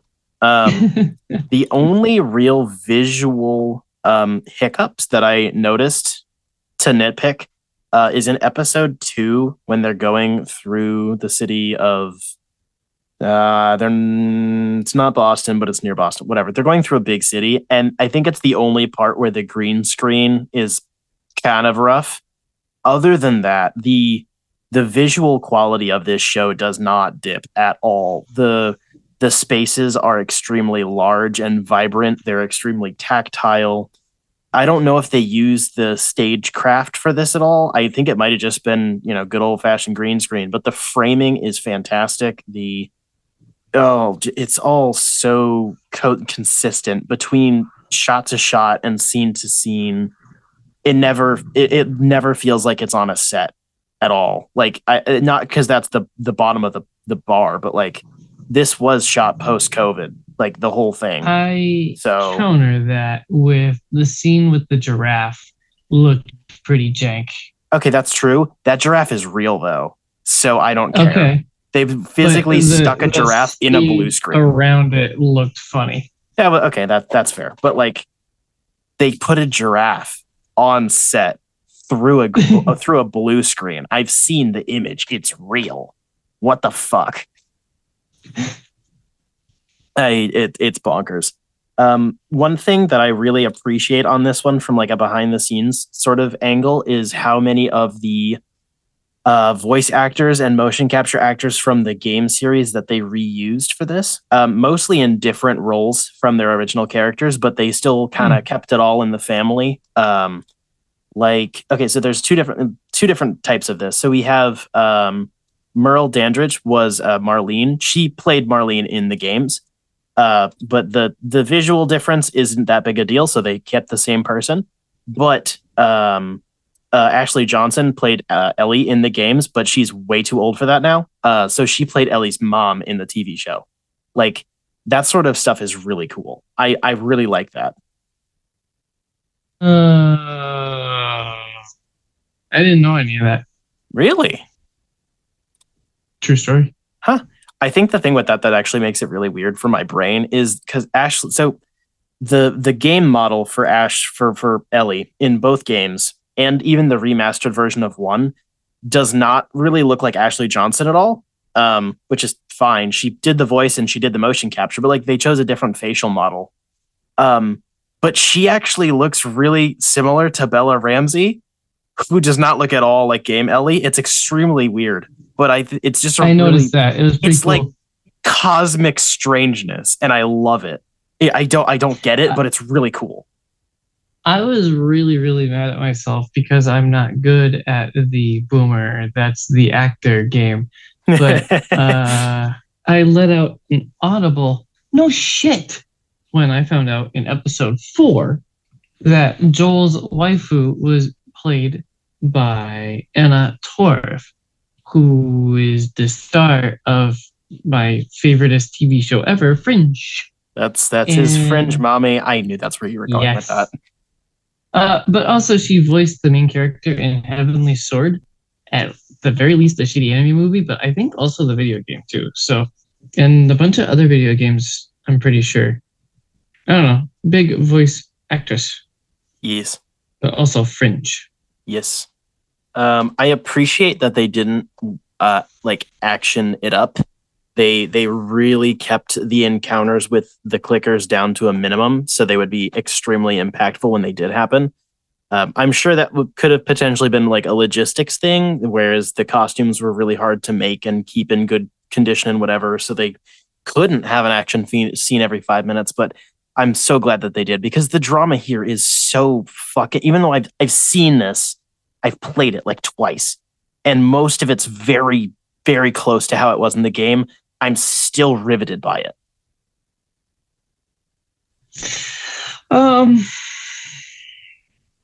I have tried to play the game and have not been able to finish it because, I don't know, my brain is special and I want to like it a lot, but I'm not good at stealth. I really wanted more clicker stuff. I want to keep saying zombie stuff. I want more zombie stuff, but I understand why. I sent Spencer a really good article, I guess, on YouTube about how the violence of the show is really reined in. It's disciplined, and it doesn't really show a whole lot of graphic violence until the very end, and it feels like a release, but it's also like a commentary on the characters' actions and motivations and blah blah blah blah blah. All the stuff that makes Spencer hard. It's good. That's all well and good, but I wanted more violent zombie action stuff. I know it's dumb. I really do like this show and how it turned out. Maybe it's just because I haven't been burned out by Walking Dead. I don't know. I don't know. On that point, actually, I think this is basically the second draft of this story, because the original writer had a decade to think about their choices, see how people reacted, and then write it again. This is similar in a sense to A Series of Unfortunate Events. The TV show was written and I think show ran by the original writer, so all of the choices were made by the original. It's a second draft. I just think that's a really interesting way of looking at it, because same thing with Sandman. Yeah, it's another good example. I think and that's another thing with Sandman, is pretty much everything that was changed from the comics is either a physical, well, we can't really just show it like that because it's not a comic book, or they made it more obvious and they removed the subtext from it a little bit. So it's like it's actually very comparable in that sense. And I think that really worked towards the final decision. This is a very well-known the game doesn't give you a choice and the game ends on a big fuck you. You know, you now need to think about what the fuck just happened. And, you know, it's a pretty well-known thing. And I think that this works a little bit better because the rest of the show points more in that direction, even if you already know what's going to happen at the end and you know that they're not going to drastically change the plot. Like, I feel like it hones in a little bit more on the not just the relationship between the two characters, but using the side characters and the other stories to point in the same direction of trying to choose between, you know, recovering from trauma and making your own happiness and like all that sort of fun stuff. And I think it honestly makes the impact of watching Pedro Pascal run through a hospital shooting people more impactful than you having to do it as gameplay, which says a lot, because the gameplay of you having to just kill civilians is like a lot. You know, that's a pretty rough segment of the game. It just I don't know, when it was over. I watched this twice, by the way. When it was over, and you know, the hard cuts at the end with that last little interaction on a hillside, and it just it like cold cuts to being just is like done. And now you need to interpret how that interaction was and think about what it's gonna be like later. It just, there's so much to it, and like some of these themes are very well tread subjects because of zombie media, especially. But like, I don't know, some of that stuff just doesn't get old because there aren't clean, easy answers for it. This especially came up when the second game came out, and it really made people understand that there are all of the ways to navigate the situations make sense and are understandable. And there's definitely some that are worse than others, but like, there aren't any clean, good positions to take on it, because every way you twist the situation around, something's still not right, you know?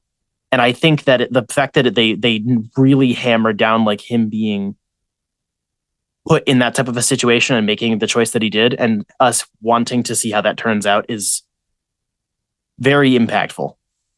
This series loves to be the Kobayashi Maru. What? It's true.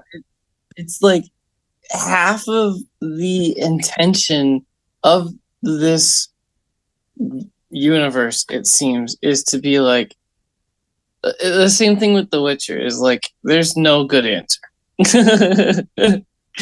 Someone's going to lose out, and you have to be the bad guy because you make a decision. Yes. I just really respect it for hammering down harder instead of trying to soften it, which makes me interested in how season 2 is going to turn out, because 1, that was contentious, and 2, there's a lot of criticisms I think that can be made of the second game without actually changing any of the decisions, just how they're presented. But it is a lot of that, like, but if you change how shittily it's presented, does it change the choice, and does it make the player as alienated? Because that's what the game wanted you to do. It wanted you to be pissed off and angry at the game. So I'm curious how he's going to write that for the next season. It's interesting too, because Neil Druckmann's had a lot less time to stew on part 2 versus part 1. So this is true. I don't know.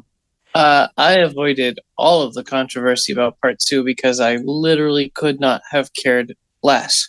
But having finally made it all the way through the story of part 1, I'm curious to know what happens. The only thing that I know does happen in part 2 is that you, the player character, kill a lot of dogs, and I'm not okay with that. I am curious how that's going to get handled. There's a lot of stuff. It doesn't make me nervous. Despite, I really liked part 2, and I have a lot of respect for it, even though it's kind of rough around the edges. Like, I feel confident that it'll at least be a bit better here, just with however it's presented. And I think it's interesting because we're still getting rumors that there's going to be a third game. It hasn't been confirmed whether or not it's going to happen or not. Neil Druckmann keeps being vague. So I'm curious what's going to happen if basically the third game pops up in like 2 years, and then they pump out the third season like right after it comes out. I'm curious what that plan is from him. This show dealt with a lot of topics. It had a lot of political commentary that didn't overstay its welcome. It had, I don't know.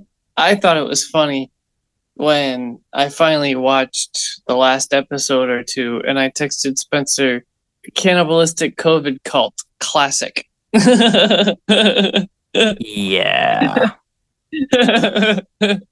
Oh, that's another thing. Actually, they made kind of cheese. But at the same time, it's very intentionally pointing fingers, and I think it's funny. Yeah, I definitely don't disagree with that. That's the other thing, is it makes David, the leader of the cult, more explicitly a pedo. That was implied in the game, but the show just does it. And it's like, that's a thing. It's just like every point of like, I don't want to say necessarily ambiguity, because I think kind of framing it as like removing the ambiguity from the game, I don't think that's entirely accurate. I think there's something to be said about like the fact that the two gay guys are like, it's the only optional part of the game you can just not find. I feel like you could probably you cannot pick up on that when you play the game. You can just not see that at all. Like it's played so quietly, you know, in the background, really hard for subtext. And it's like, that's kind of weird. I don't know what that says exactly. It just seems kind of weird. So like when it comes to the other bits of subtext that they made text, I don't think it's necessarily removing ambiguity. I think it's just not being afraid to approach the subject matter, even though the game is more violent and like, more gory. Like, hey, this has been popular for 13 years now. We're just gonna come right out and say, yeah, this is what we were talking about. yeah. It's definitely a difficult line to walk, but I like that. Just a little change that I liked just because I liked it was changing Sam to be younger and deaf. Sam and Henry are really cool characters, and I like I think that's the plot line that's changed the most from the game. But I think it was Neil Druckmann, because there's like the after show where Neil Druckmann jerks himself off about how cool his writing choices are. And they were talking about, I think it was Craig Mazin, the other writer, who was like, what if we changed this thing and like we made Sam like deaf? And it just was a choice that they went with. And I don't know why, but it's been popping up so much lately in stuff I've been watching where there's been a lot more deaf characters lately, and they're actually showing ASL on screen. It's cool. I don't know what this trend is, but I like it. I could tell where that was going almost immediately, and it still like almost brought a tear from my eye when he turned his head and showed that he had turned into zombie form. Like, it was like, just such a letdown, because you were hoping against hope that it wouldn't happen, despite knowing that it would. Yep. I don't know. That's good storytelling. For sure. The theme song's a banger. Oh, that was the other thing. The score is composed by the video game's composer and someone else. So it's mostly reused themes, but I thought it was very good. And yeah, the intro slaps. I definitely did not skip it at the beginning of every episode, despite getting the prompt. I was like, no, I really enjoy watching it and listening to it. It's great. And you see the little mushroom stalks. They look like the two people, and it's so I love it. I love it. It's nice to have something good to talk about for once. In addition to watching a good thing, did you play a good thing? Maybe positive things. I played a game, almost a whole game.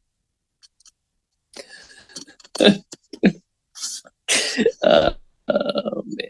Child of Light was released for PC, Wii U, PS3, PS4, Xbox 360, and Xbox One in April of 2014, and the adored PS Vita in June of 2014.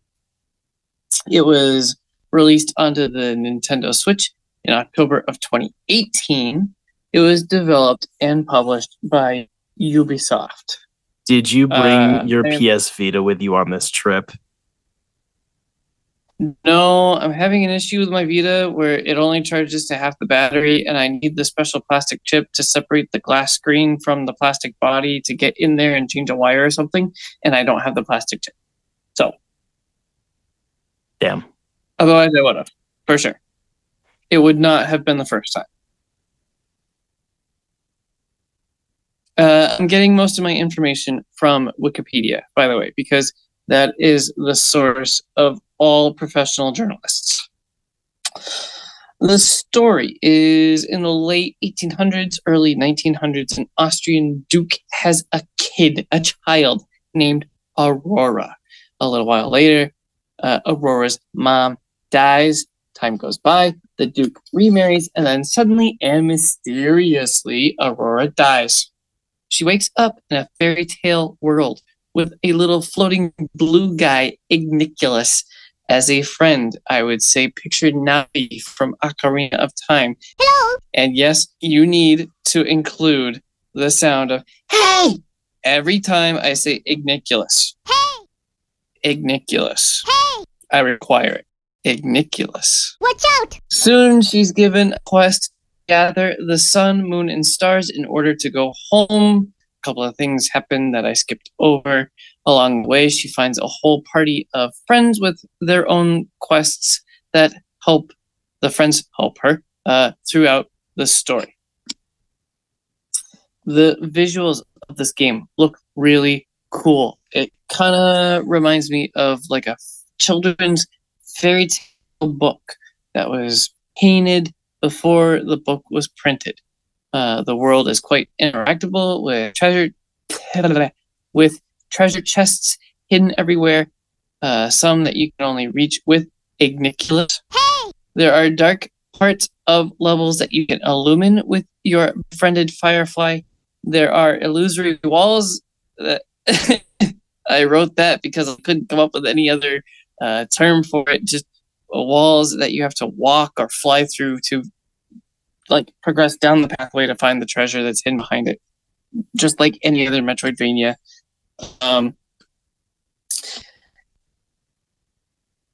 Characters are animated well. The only thing I could try to complain about is how floaty Aurora's hair was at certain times, but it really wasn't that bad by any means. It just seems like a problem with the engine that it was in. Characters mostly talked to each other with pop-up text box I had to click through, but every once in a while they would have a balloon on their head, and almost every time that happened, they would overlap. It didn't look very good. It kind of made it difficult to read some of the balloons because the timing was off, and it was a little bit. But really, that was my only...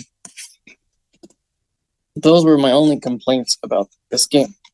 For sound design, I gotta be honest, I played a lot of the muted while I was on lunch at work, but what I did hear sounded great. The music is fitting to the atmosphere of each level. I would say the enemy sounds got a little old in certain instances that I'll talk about later, but spells or attacks sound impactful. Sound is good. Gameplay is the meaty part of my review. This game is a turn-based RPG. Aurora flies through the air looking for treasure and progression through the story. There are enemies patrolling everywhere. If she walks into the patrol from behind, she's surprising the patrol and gets an advancement in combat. The reverse is the patrol walks into her. There is a bar at the bottom of the screen showing how much time each character and enemy has before their next action, which I really appreciate in a turn-based RPG. There were only two people from my party allowed to fight at the same time, while the enemies were allowed up to three at the same time. Each character has their own build, of course. Aurora has a big sword, but also light magic, which is powerful against dark. Other characters are big tanks, healers, elemental magicians, etc. There are ways to buff or debuff characters to affect the time between their attacks. Igniculus also gets in on the fight in a cool way. You can have him shine his light on someone in your party to heal them, or he can shine his light on an enemy to blind them and slow them down. He can fly around the arena and collect health and mana for the party, and also light for himself. I'm not very experienced in turn-based RPGs, or maybe I've touched a bunch and I'm just not good at them. I don't know.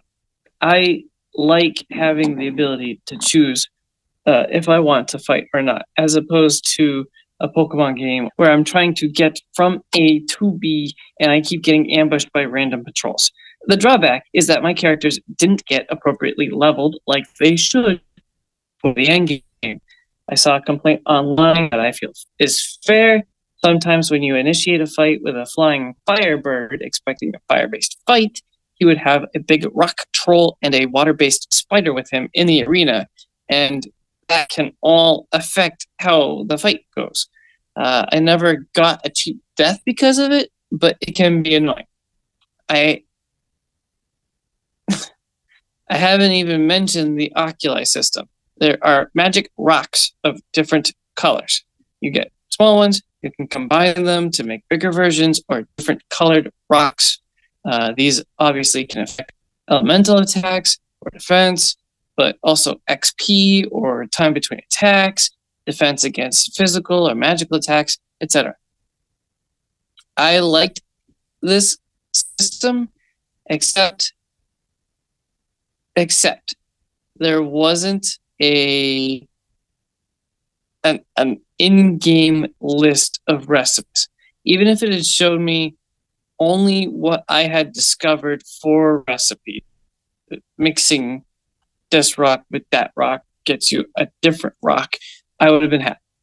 I'm sure Colin would be yelling at me right now, like, you idiot, it's basic color black magic. You mix red and blue to get purple, and that's what gives you magical defense. It makes all the sense in the world, blah, blah, blah, blah. But I does not remember all those recipes. Colin can eat my ass.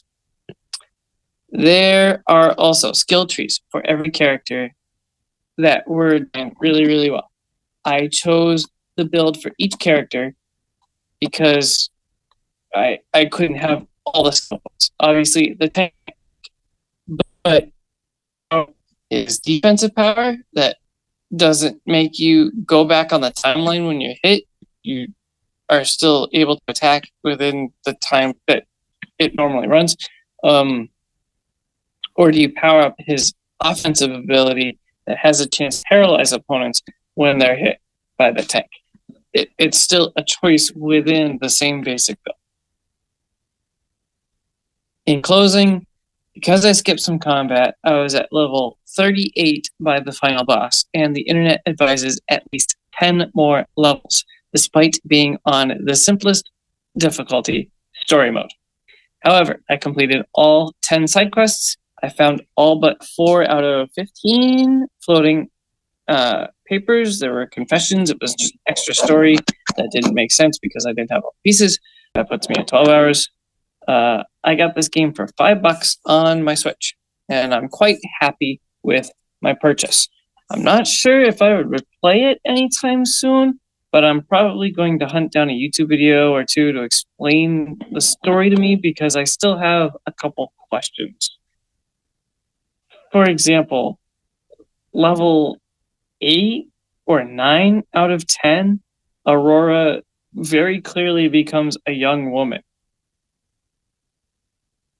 But she was like 6 or 8 when she died. And that's she's weird. In a fairy tale world.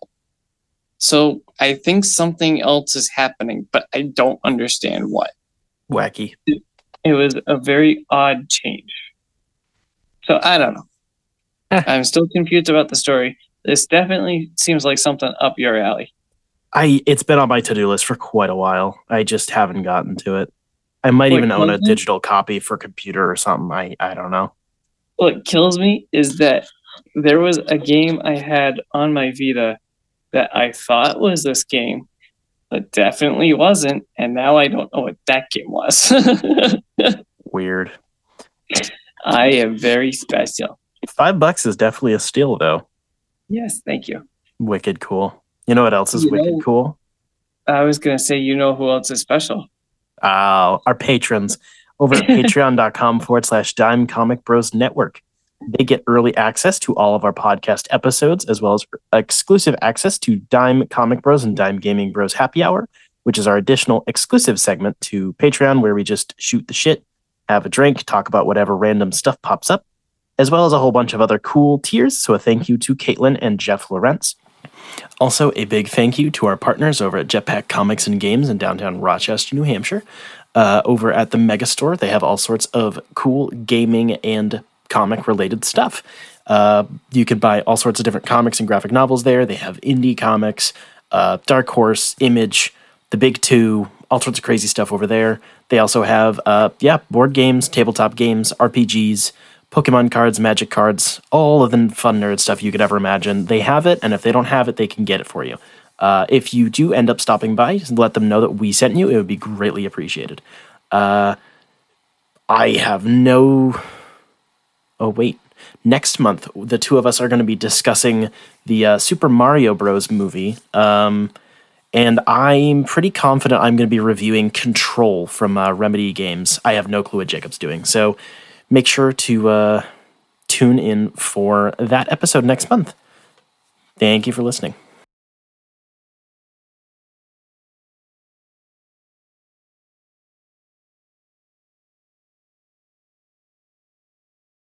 That seagull's really making some noise. That ain't a seagull. That's a fighter jet. And I'm sure he's got a buddy behind him. The day after my birthday. Man, I hate this program. At some point in the near future, we'll probably look into other options. I refuse to get the bourgeois version of Zoom. We will continue using the proletariat version of Zoom until the day I die or we change programs. But no, there will be no bourgeois Zoom.